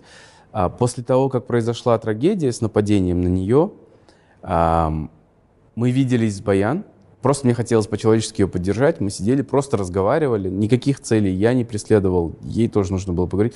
Я видел, насколько, насколько это на тот момент стал, она стала другим человеком, да, просто. И более того, она была психологически, психически травмирована тогда. То есть, э, ну, какие-то вещи она говорила, я думаю, она даже сейчас не помнит, что она их говорила. В этот момент вы берете у нее интервью об этом ужасном происшествии. Ну, я бы, наверное, сказала бы, что я до сих пор нахожусь э, в депрессии, потому что меня одолевают э, страхи, фобии, я боюсь, ну, я не знаю, любого мужчину, который подходит ко мне ближе, чем на 5 метров. И вы ее подруга в то же самое время не нужно ли было ее оставить, тогда восстановиться? Вы же даже две части сняли, вышла только одна. Вторую вы впоследствии не выпустили, потому что я полагаю, что там было больше подробностей а, о, о происшествии, а, о трагедии. Вот э, сейчас в ретроспективе, еще раз, если бы была эта возможность, вы бы взяли это интервью и выпустили бы его вот так на обозрение публичное? Ну, во-первых, эм, это была инициатива Баян, я это понимаю абсолютно. Да. Но она и... была она была нестабильна в тот момент. Вы она была помните... нестабильна, и она была нестабильна еще последующие три где-то года. Угу. То есть она очень долго восстанавливалась. Но ситуация, знаете, была такой, что нужно было ответить на какие-то вопросы. Сама ситуация была такой. Если вот сейчас вернуть опять назад, и если бы Баян сказала, я готова, давай запишем, я бы сделала все то же самое. Угу. То есть я это делала не ради хайпа, я это делала не ради себя, да. То есть в тот момент было очень много вопросов. Ну, на какую-то часть она должна была ответить, понимаете? Потому что она, ну, по популярности, я думаю, там в тройку входит, да, людей, и люди должны были знать хоть какую-то правду.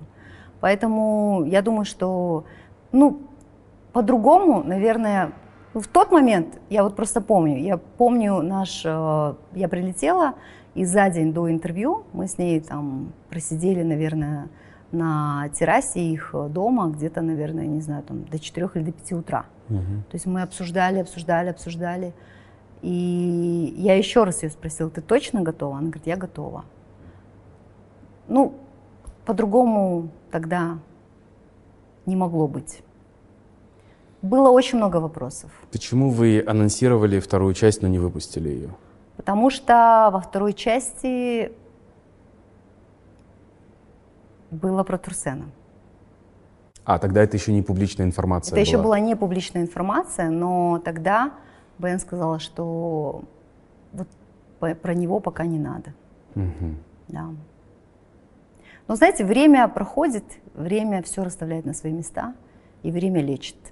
И сейчас я понимаю, что на самом деле это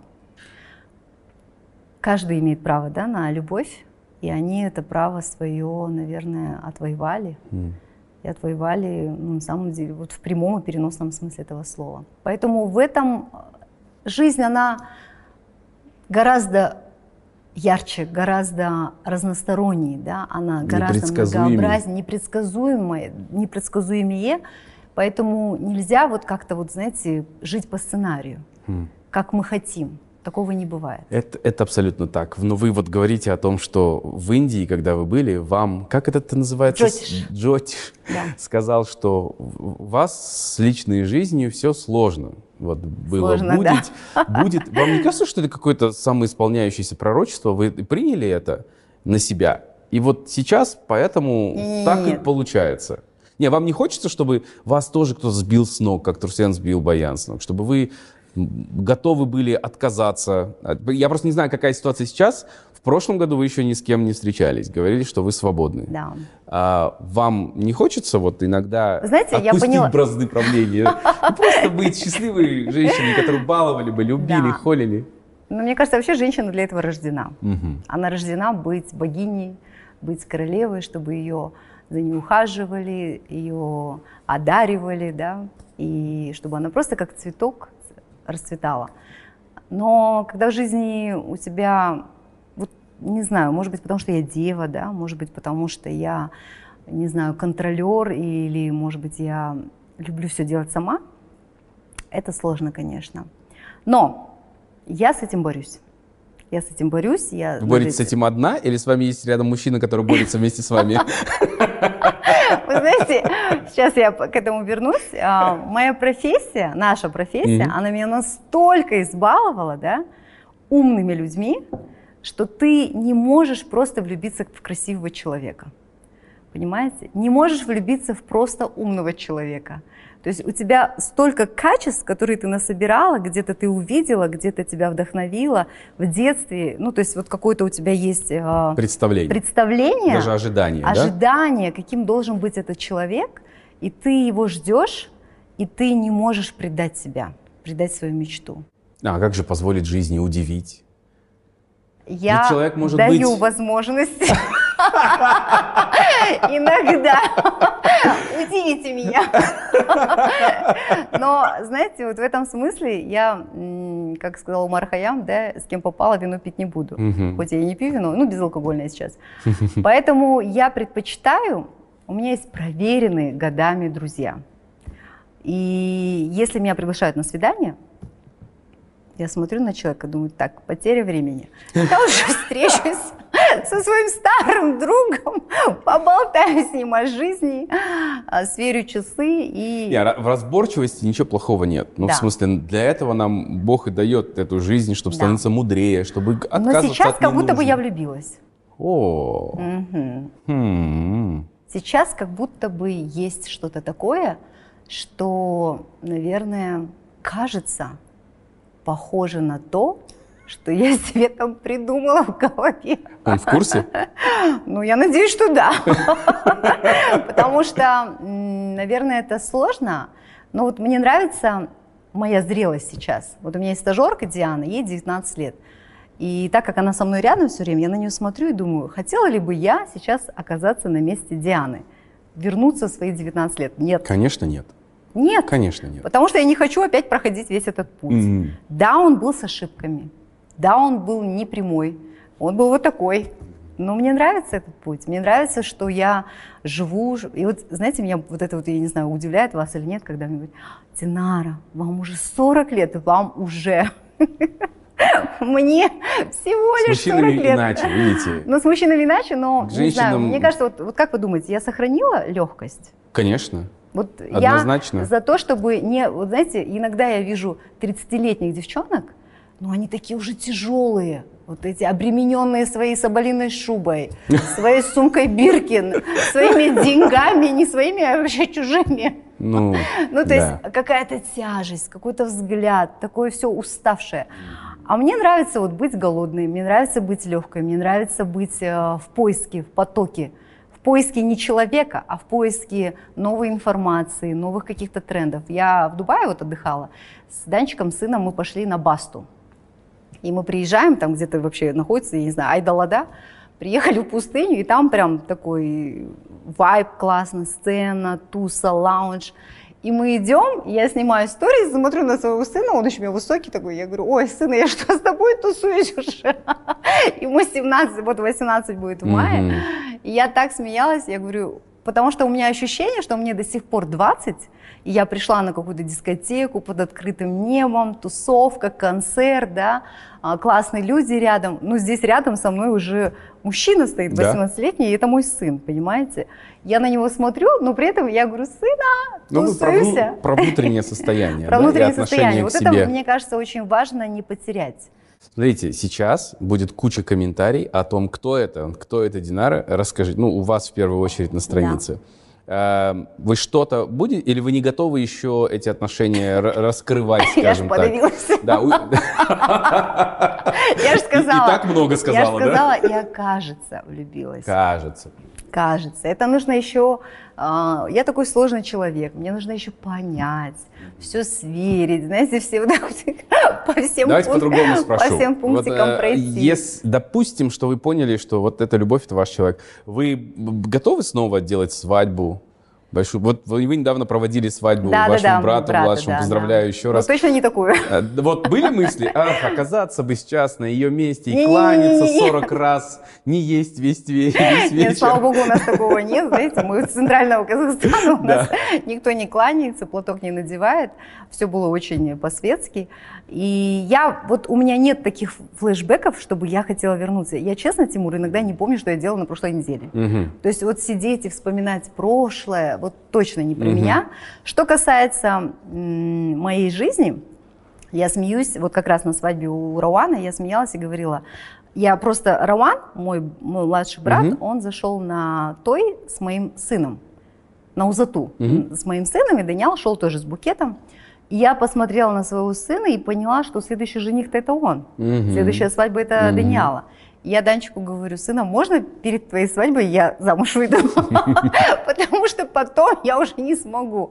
То есть вот этот, есть такой небольшой гэп, где я должна успеть э, выйти замуж, если я выйду замуж, да, то тогда да. Я не знаю, как сложится моя судьба, но я точно знаю, что если у меня будет брак, то он точно должен быть э, как-то зарегистрирован и как-то это нужно объявлять. Ну, Да. в карте желаний есть «я хочу быть замужем». Конечно, Есть. конечно, Хм. конечно. Я думаю, что любая женщина, ну вот, знаете, отличие «хочу быть замужем в 20 лет» Мгм. и отличие быть, «хочу быть замужем в 40 лет», разница, знаете, какая? В 20 лет тебе хочется просто переложить всю свою жизнь на чужие плечи. Теперь, теперь ты за меня отвечаешь, мой дорогой, да?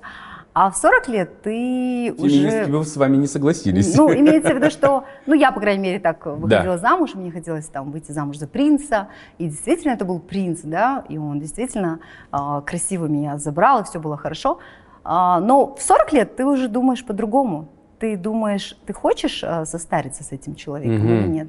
Ты хочешь с ним а, по берегу море гулять и о чем-то говорить. Потому что с годами, мне кажется, очень важно вот именно говорить. Угу. По поводу вот говорить, хочу у вас узнать, есть вот такая сфера вашей жизни, которую вы, наверное, редко спрашивают, но реже касаетесь, это вы как мама. У вас двое детей, эм, Даниэл, вы уже сказали, и, и Диана. И Диана, да. Скажите мне, вот с этим огромным потоком, в котором водоворот просто у вас все время, вас вообще на них хватает так, чтобы вечером у вас еще были силы после прямых эфиров, ответов на вопросы в Инстаграме, команда, бизнес, fashion, все, чтобы с ними разговаривать и в их жизни активно участвовать? Конечно, конечно. А, вы знаете, на самом деле, э, если правильно распределять свою жизнь, угу. то можно найти время на каждого члена семьи.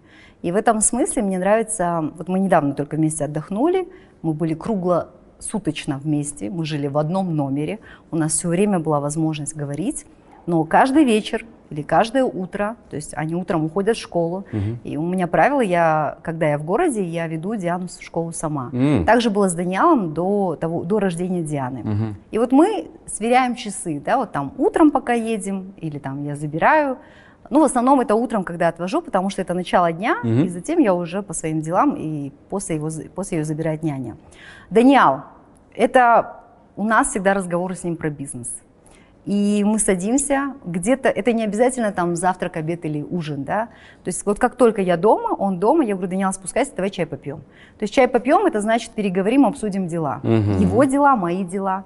А, а у него уже есть дела у него куча дел, у него очень много дел, и мне нравится в нем его самодостаточность, самостоятельность. То есть он у вас парень предприимчивый? Я горжусь, знаете, тем, что мне кажется, у меня хорошо получается воспитывать э, в детях самодостаточность и самостоятельность. Угу. То есть я за них не переживаю. Вот у меня, я абсолютно спокойна, я знаю, что они в любой ситуации, даже на необитаемом острове, смогут выжить. Угу. Они найдут там спички, я не знаю, они найдут еду, они выживут. Вот в этом я уверена на сто процентов. В эмоциональном плане вы их к жизни готовили? А вот а, сейчас один из примеров, например, э, то, о чем сильно очень переживают многие родители, это вопросы сексуального просвещения, подготовки э, детей к половому созреванию, очень важных э, разговоров. Такая возможность была? Или он это обсуждал с отцом, с кем-то другим? Ну, конечно, я это, я это, что касается этих вопросов и касательно Даниала, я это все, так сказать, перекинула, диригировала его отцу так. и брату своему, Роману. Ага, Я сказала, поговорите, объясните, предупредите. И периодически сама ему говорю, Даниал, не обязательно жениться рано. Иногда это случается не по своему желанию, а такие обстоятельства. Угу. Да? То есть, и поэтому я его предупреждаю. Он говорит, я не тороплюсь, я выйду, там, женюсь в 25 лет. Я, я еще миллион не заработал, да? Хотя я ему говорю, 25 это тоже рано. Что касается Дианы, она очень умная девочка. Вот 17 ей исполняется 9 лет. Вчера, например, мы с ней ходили а, организовывали ее день рождения. Угу. То есть она такой вот, как, как я, педант в этом смысле. Мы должны там, во сколько мы забираем детей со школы, во сколько мы приходим, сколько детей, какой салат, потом во сколько дискотека, во сколько детей забираются в школу. То есть мы это все обсуждаем, и мои дети всегда в курсе того, что я делаю, я в курсе того, что они делают, потому что я с ними разговариваю, и они меня понимают. Мне кажется, что они еще очень важно, чтобы была у детей эмпатия по отношению к родителям. Угу. То есть не потребительство такое, дай, дай, дай, а чтобы они за тебя переживали. Вот мои дети, они за меня переживают. То есть э, Даниэл всегда, а, ну то есть какие-то, вот знаете, это в каких-то мелочах, например, прямой эфир. Вот я прихожу домой, у меня, допустим, там в 9 вечера эфир. Я пришла в 7, я пью чай. Диана, зная, что у меня в 21.00 эфир, она уже включила эту лампу, уже подготовила кресло, Ваш уже поставила студийный стол. уголок. Да. да, студийный уголок, поставила уже стол, там чай, вода. И она говорит, мама, я все приготовила. Mm. То есть вот это такие мелочи, я же ее не просила об этом. Да. Даниал то же самое, то есть он э, переживает там у Дианки день рождения, он говорит, мам, может быть, хомяка ей подарим, может еще что-то. И в этом смысле мне, наверное, повезло, и я думаю, что, знаете, не обязательно, что вот если дети растут там не в полноценной семье, ну, сложно назвать мою семью неполноценной, uh-huh, да. Uh-huh. Но вот если там условно отец не живет с детьми, это не говорит о том, что Это не приговор. это не приговор. То есть ты можешь создать им такие же условия, а может быть даже и лучше, и может быть их психическое состояние гораздо а, такое, знаете, спокойнее, да, они, ну, потому что они же не видят, они не знают, что такое Да, там, да, я уже ни с кем и не ругалась, да, да, да. То есть они знают, что я могу поругаться с кем угодно, но такого, что там дома они слышат, там, выйди вон, я разведусь, такого нет. И в этом смысле мои дети, они, мне кажется, Счастливы. счастливы, да. Вы им готовите? Вы дома готовите? Очень редко. У меня, когда уходит... Это не ваш язык любви, да? Я люблю готовить э, с шефами. Мне нравится... Ну, у вас даже проект был. Да, у меня проект, я хочу его, кстати, возобновить. Мне нравится готовить с шефами, мне нравится готовить что-то вау, да, интересное. У меня есть дома термомикс, я умею готовить абсолютно все, но я не готовлю. И честно, даже если вот э, свободный день, у меня нет няни, никого дома нет, я говорю, дети, пошлите где-нибудь вкусненько Или закажем. поужинаем. Или закажем, да. Ага. А кто ходит за продуктами? Вот я люблю ходить за продуктами. А, вы вот сами это это я дел- люблю, это да. сами не делаете? всегда, не всегда. Часто это делает моя помощница, но Мгм. я люблю заехать в Галмарт Мгм. и походить с этой тележкой. Вот там меня всегда можно встретить, потому что я люблю смотреть там, знаете, я беру продукты, которые любят мои дети. А у меня Диана обожает голубику, Мгм. я, они любят вот это актимель, э, в общем, все, что они любят, я все знаю. И есть какие-то продукты, которые люблю я, Мгм. и я вот это все покупаю. Сколько вы сейчас брендов назвали просто в этом рассказе одном? Ладно. Да. Вот так складывается у нас, что если кто-то в семье становится селебрити, знаменитостью, много зарабатывает, то он потом несет финансовую ответственность за весь клан. В вашем случае это так? Или ваша семья финансово от вас независима? А, слава богу, что в нашей семье, ну, то есть мы изначально всегда жили нормально, Мгм, да? мгм. У нас папа занимался бизнесом, мама всегда что-то делала. Мгм. И в этом смысле хорошо, что у каждого есть какое-то свое дело, которое кормит. Конечно, в любой семье, наверное, есть какой-то человек, который выстреливает, и потом а, я всегда против этого, потому что когда вот я вижу, как радуется, когда у кого-то там семье назначили кого-то там Акимом, Да. понимаете? И все уже ждут такие, Уже у знаете, человека нет выбора, кроме как заниматься коррупцией, чтобы всех содержать. Нет. И мне нравится, как все сидят молча, сидя, сложа руки, ждут, что этот человек что-то сделает. Но он же на самом деле исполняет свою мечту. Да. Он э, реализовывает свои амбиции, да, но он делает это не ради них, да. Ну Он и где делает- же ваши амбиции? Да, то есть у каждого человека должен быть свой потенциал, свои амбиции. Мгм. Чем могу, я помогаю. Мгм. Как могу, я помогаю. Но я за то, что я всегда об этом говорю, что каждый должен нести ответственность за свою жизнь. Абсолютно каждый. Потому что так проще всем. А Потом иногда, конечно, когда я вижу, что на меня много чего накладывается, я думаю, блин, мне всего лишь там, я вешу 50 килограммов, я хрупкая женщина, я не могу на себе все тащить. Я поэтому команде тоже всегда говорю, пожалейте меня. То есть это моя любимая фраза, пожалейте меня, поберегите меня, потому что если я буду тащить все, ну я просто, ну как лошадь сдохну, да? Мгм. То есть я не могу все на себя брать. А у вас бывают сбои такие, когда вы, Я грубо бывает. говоря, бывает такое, ломаетесь? что когда ты видишь, что вот как раз вот то, что я писала сегодня про ответственность, когда ты видишь, что на тебя все перекладывают, ты, ты, ты, ты должен, да, и, наверное, ты сам тоже в этом виноват, потому что ты на себя тоже берешь Позволяешь. ответственность, позволяешь, и на тебя скидывают, и в какой-то момент у меня я вот так встаю и встряхиваю себя все. Я говорю, так, а за что я плачу? Так, а почему вот так, да? То есть я начинаю, в какой-то момент у меня бывает, что я расставляю все по своим местам и объясняю. Иногда, конечно, это сложно, иногда это неприятно, да? А вы можете себе позволить прикрикнуть там, на команду, Конечно. например, если вас Конечно. что-то не, удо- не удовлетворяет? Конечно. Даете волю эмоциям? Потому что дело даже не в эмоциях. Э, Я, например, для меня, вот я сама такой человек, если я обещала, я делаю. Мгм. Если мы договорились, ну все, зачем возвращаться к этому разговору? Если мы договорились, и вот сегодня, например, не было видео в YouTube, я была злая. И я себя не буду ограничивать. Громко злились? Ну, не громко я сказала, почему?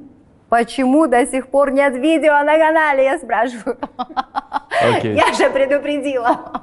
Когда вы в последний раз плакали?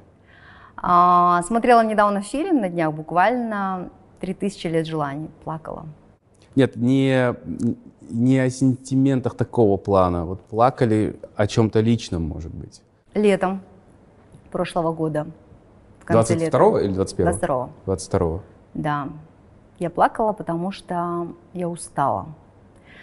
Устала быть одной. А, Мгм. то есть теперь мы примерно понимаем, сколько эти отношения длятся. Хорошо. Нет, ну это же не так, что я поплакала, и на следующий день появился У человек. вас все исполняется сразу. То есть вы столько практик всяких используете, что параллельно по всем линиям запускаете запросы. Знаете, если бы все было так легко и просто. Но имеется в виду, что иногда ты отчаиваешься, и, ну, это бывает очень редко. Просто ам, у меня есть подруга моя близкая, Ида Кауменова. Да, И в этом смысле мы с ней очень похожи.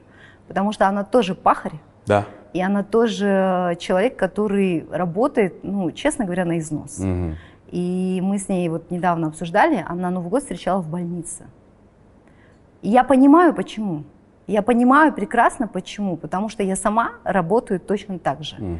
Но я еще как-то вот продержалась, а она сдалась.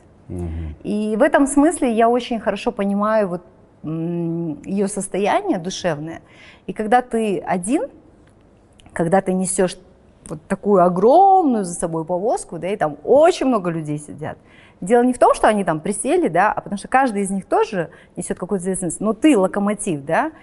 И иногда, ну, где-то, может быть, там тебя не пожалели, да, тебя, может, тебе, может быть, ну, не помогли, не поддержали, Не оценили. не оценили, где-то вовремя там, ну, вот какую-то поддержку не оказали, и ты уже морально устаешь и думаешь, блин, я устал. Вот у меня было такое летом. А позволить себе передохнуть вы не можете. Могу, могу. Как вы вышли из этого состояния вот летом прошлым?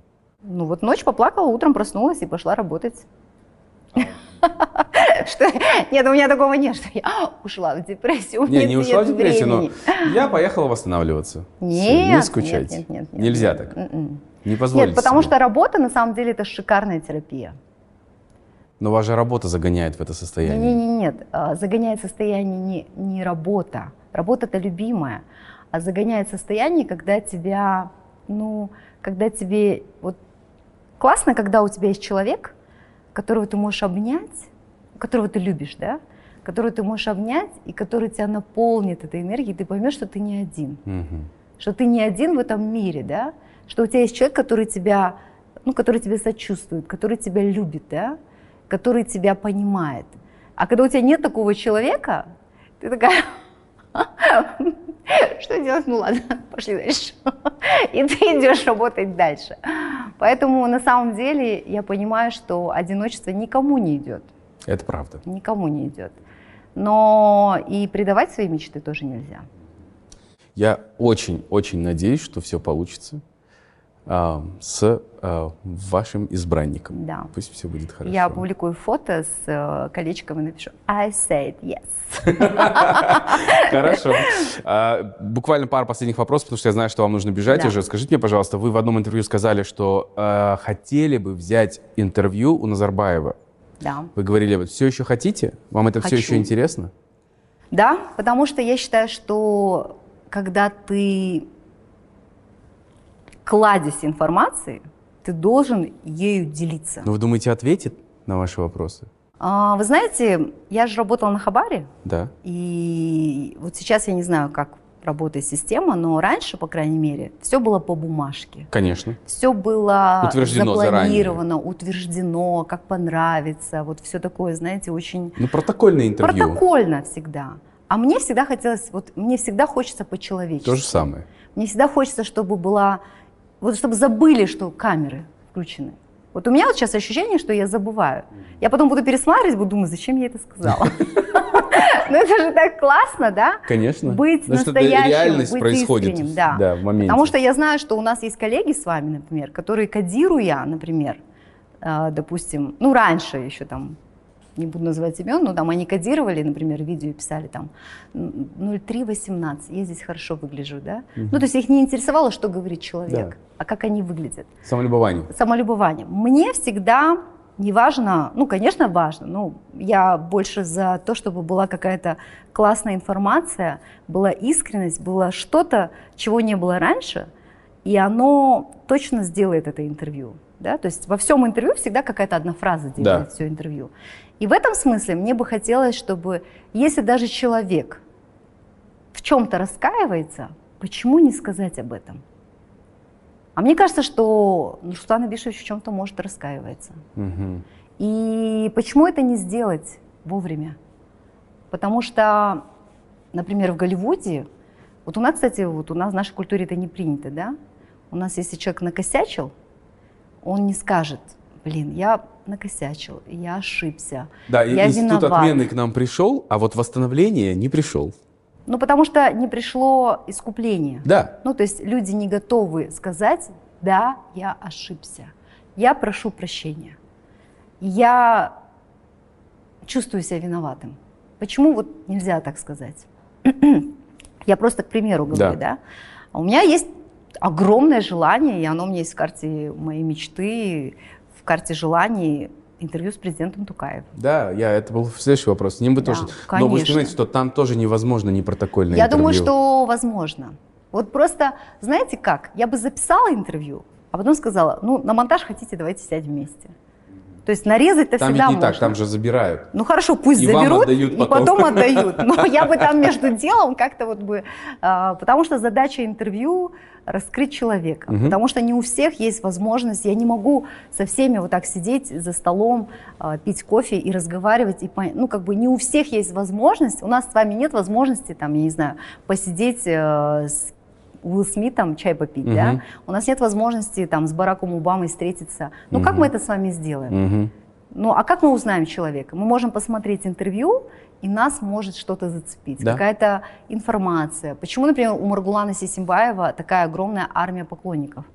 Потому что он вообще не парится. Он любое свое выступление они заливают в сеть, и он не парится, даже если он скажет что-то не так, даже если он где-то, может быть, там, ну, я не знаю, не супер выглядит, да, он не парится, э, он выливает это в сеть, и там люди получают инфу, Кому надо, тот услышит. Тот услышал.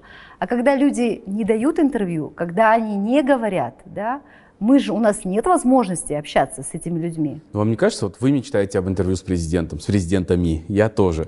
Но вам не кажется, что мы в этом плане наивны, потому что мы хотим поговорить с человеком, а там нет задачи быть человеком. Там есть задача быть величиной, исторической личностью и все. А исторические личности, они обычно идеальны. Я брала интервью у Зыгоря, угу. он историк, который пишет книги, да, и он говорит, когда он писал там «Вся кремлевская рать» и другие книги, он, когда искал информацию, ему не хватало как раз информации вот эту про жизнь. Да чем человек питался, во сколько просыпался, как жил, кого любил. Понимаете? Угу. Ну, то есть такая очень сухая э, информация, официальная. Люди влюбляются в человека.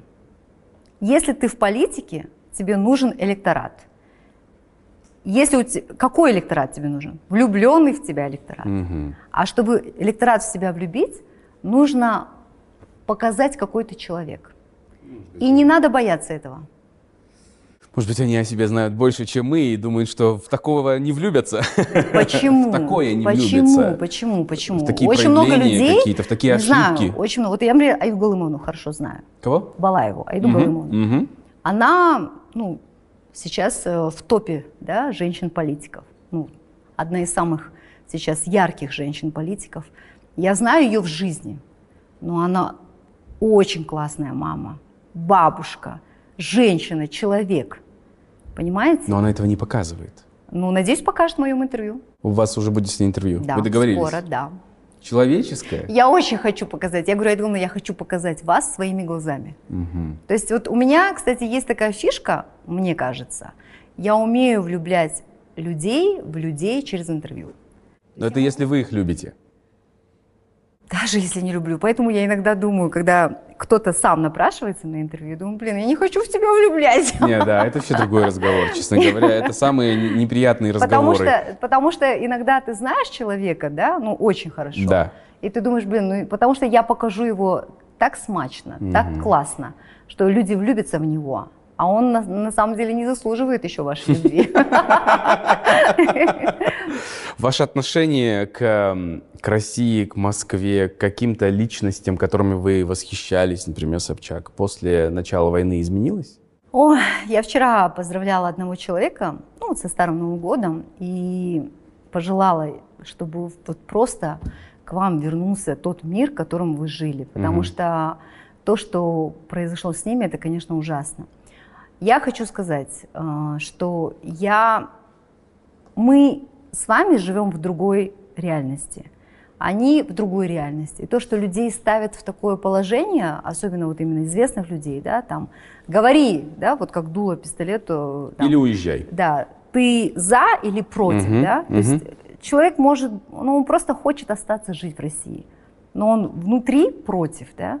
То есть почему он должен э, говорить э, что-то? Ну, то есть мне кажется, что это очень, э, очень жестоко. Ультимативно. Не, да, и не у всех есть возможность уехать, может быть, да, и жить там в Турции, не знаю, в Польше, еще где-то.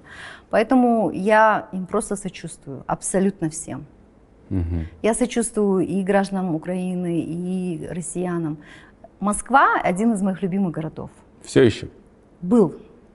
Я не знаю, что там происходит сейчас. Я вот честно не знаю. Но я очень, мне всегда нравилось, как работают россияне, да, как москвичи работают. Мне нравился вот этот их деловой ритм. Мне нравилось то, что они делают. Они задавали тренды. Это же обычно были украинцы. Нет, украинцы, они креативные, да. но деловитость это у России, у, именно у москвичей. Угу. Москвичи задавали тренд.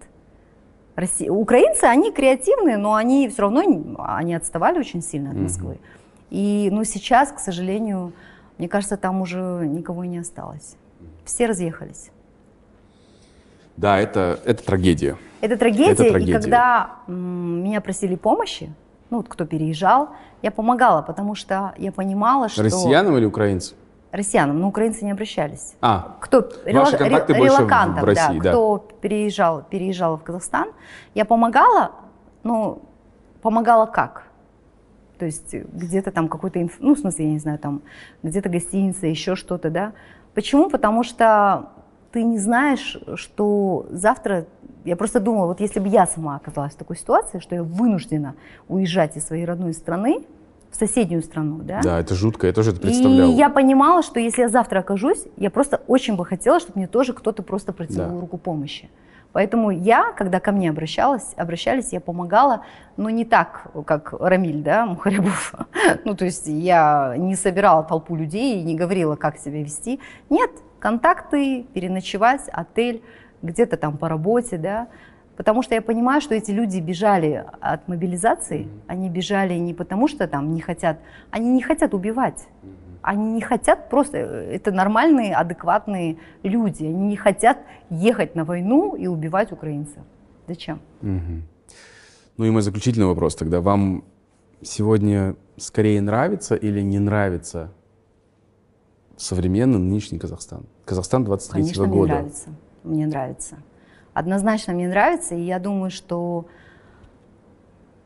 мы сейчас э, всегда же говорят, что сложно жить в эпоху перемен, да? Я вообще никогда не задумывалась об этом, что такое эпоха перемен. Нам же всегда казалось, что это будет всю жизнь продолжаться. И мы жили и жили, знаете, уже привыкли. Для нас нормально было, что дочь президента, там, спикер Сената. Мы, мы даже не сопротивлялись, угу. потому что мы и не думали, что можно сопротивляться, да. То есть мы же не там, мы здесь, мы же простые люди. Сейчас, когда ты видишь, что, оказывается, есть все-таки, возвращаясь к, к, а, к эзотерике, да, то все-таки есть карма. Угу. Есть какие-то вещи, когда все встает на свои места. И даже самые высокие люди, которые были на самом Эвересте, падают. И ты понимаешь, что самое главное – это, наверное, жить правильно. И вот у меня ощущение, что сейчас у нас есть вот этот шанс, у всех абсолютно, жить правильно. Есть такое, не знаю, я вот была на инаугурации президента – и я почувствовала, читал, какой-то такой, знаете, вайп, потому что я и до этого была на инаугурациях, и на других каких-то, да, ну, там я Говоришь, работала журналистом. легче, да? Раньше все вот какое-то напряжение Мгм. я чувствовала. И вот ты понимаешь, что шаг вправо, шаг влево, да, расстрел. А почему у нас много самоцензуры в Астане, например, да? Потому что все время били там по рукам. А в этот раз я почувствовала какой-то вот вайб, вот действительно какая-то оттепель, Мгм. какой-то вот свобода. Потом президент как будто бы настроен на работу, потому что даже на инаугурацию он э, присягу принял, все, и ушел. Мгм. То есть не было вот этого какой-то там автопати, да, ну то есть там Ах, рукопожать. как все расстроились, наверное. Да нет, мне кажется, это задает тон, Я тренд, понимаю, о чем и что э, иди паши на своем участке, делай свою работу, и у тебя все будет хорошо. Не, не надо ничего делать да, лишнего. Иди, работай, и все, и у тебя будет все хорошо. Мгм. Тебе дадут эту возможность. Вот это вот, мне кажется, не знаю, я это почувствовала. Я понимаю, что все равно там кто-то будет писать, что я какая-то провластная. Я вообще, я не... Ну, не- привыкли, что уже Я уже к этому привыкла, да, нормально да. к этому отношусь. Но так как я просто живу в Астане, а Астана это политический город, ты хочешь, не хочешь, но ты все равно где-то там рядом вокруг этой политики, да, то есть ты понимаешь, как, как что работает, да. Но в этом смысле я верю, я очень верю, что у нас, что нам, Что мы на пороге. Что мы на пороге чего-то нового, что все будет хорошо. Конечно, Кантар очень много изменил. Мгм. И я Мне думаю, кажется, только тогда изменения и начались. Изменения тогда и начались, настоящие изменения Настоящие тогда изменения. и начались. Поэтому я очень хочу, чтобы мы просто все жили хорошо, чтобы мы с вами писали интервью, чтобы наша страна процветала. Но опять это все в наших руках. Чтобы главное мы друг друга, знаете, тоже берегли. А то у нас вот это вот вечное, вот знаете, уничтожить, убить, слить, еще что-то, очернить, э, э, уничтожить. Вот это вот я все время удивляюсь. Вот в Фейсбуке я всегда смеюсь и говорю, аман калган адам жок. Это вы еще в Твиттере не сидите. Самая токсичная сеть. Да? Твиттер, да. Там каждый Слава кого-то богу, отменяет. Каждый божий Каждый день. божий день, да, Да. слава богу. Иногда, знаете, полезно где-то не сидеть, потому что я там, я в Фейсбуке сижу, но сильно так не увлечена. Мне сейчас больше нравятся телеграм-каналы. Мгм. Ну, если я вас правильно понял, альхамдулилля за карму, да? Вот такая мысль. Все встало на свои места. Все остается, да, становится на свои места. И я думаю, что этот год... Я читала, кстати, предсказания астрологов. Не знаю, вы читаете, нет? Нет, нет, но я не сомневаюсь, что вы читали. Нет, я прочитала, но просто интересно. Но знаете, после 2020 года, я помню, у меня в 2020 году в эфире был астролог, и она говорит, мы же вам все предсказывали, астрологи, что в 2020 году что-то там, какие-то планеты сойдутся, и будет какой-то вирус. Я говорю, правда? Они говорят, конечно, вот мы там в 18... Я поняла, что иногда астрологов полезно послушать. Нет, астрологи просто делают 800 предсказаний, и одно из них будет ближе к тому, что на самом деле происходит. Да, всегда поэтому сказать, пусть, я там говорил. пусть все будет хорошо. Пусть все будет хорошо. Да. Спасибо вам огромное за сегодняшний разговор. Я очень ценю, что вы прилетели специально, и это был невероятно приятный разговор. Вам желаю удачных съемок. Знаю, что у вас Спасибо. еще есть Да. работа. э, Теперь вы мне должны, да? Ну, должен, это, конечно... Нет, у меня так, у Вы, меня вы же не везде. хотите, чтобы я из-под палки пришел, как Жека? Не-не-не, не испугал. Когда созреете, Да. когда созреете, потому что вам тоже нужно давать интервью. С огромным удовольствием приду к вам. Супер. Спасибо, большое, Динара. Вам большое спасибо за то, что вы, были, что вы были с нами. Не забывайте поделиться вашим мнением. Это очень важно и для меня, и для Динары. Она прочитает все комментарии обязательно. А, Ставьте лайк. Слушайте нас в аудиоформате на всех аудиоподкаст-платформах. Ну и А за лучший коммент я подарю спортивный костюм свой. Еще раз? Да что ж такое? Ничего оригинального. Вы же у Гульнары дарили. А у меня А можно не классный- спортивный? Нет, у меня классный спортивный костюм. Просто у меня есть мужской и женский. Тогда- Это удобно. В смысле, выиграет женщина, женщина заберет. Мужчина, мужчина. Тогда один спортивный костюм от э, Динары Саджан будет вашим за лучший комментарий. Пишите, да. не забывайте, подписывайтесь. Увидимся. Пока. Спасибо.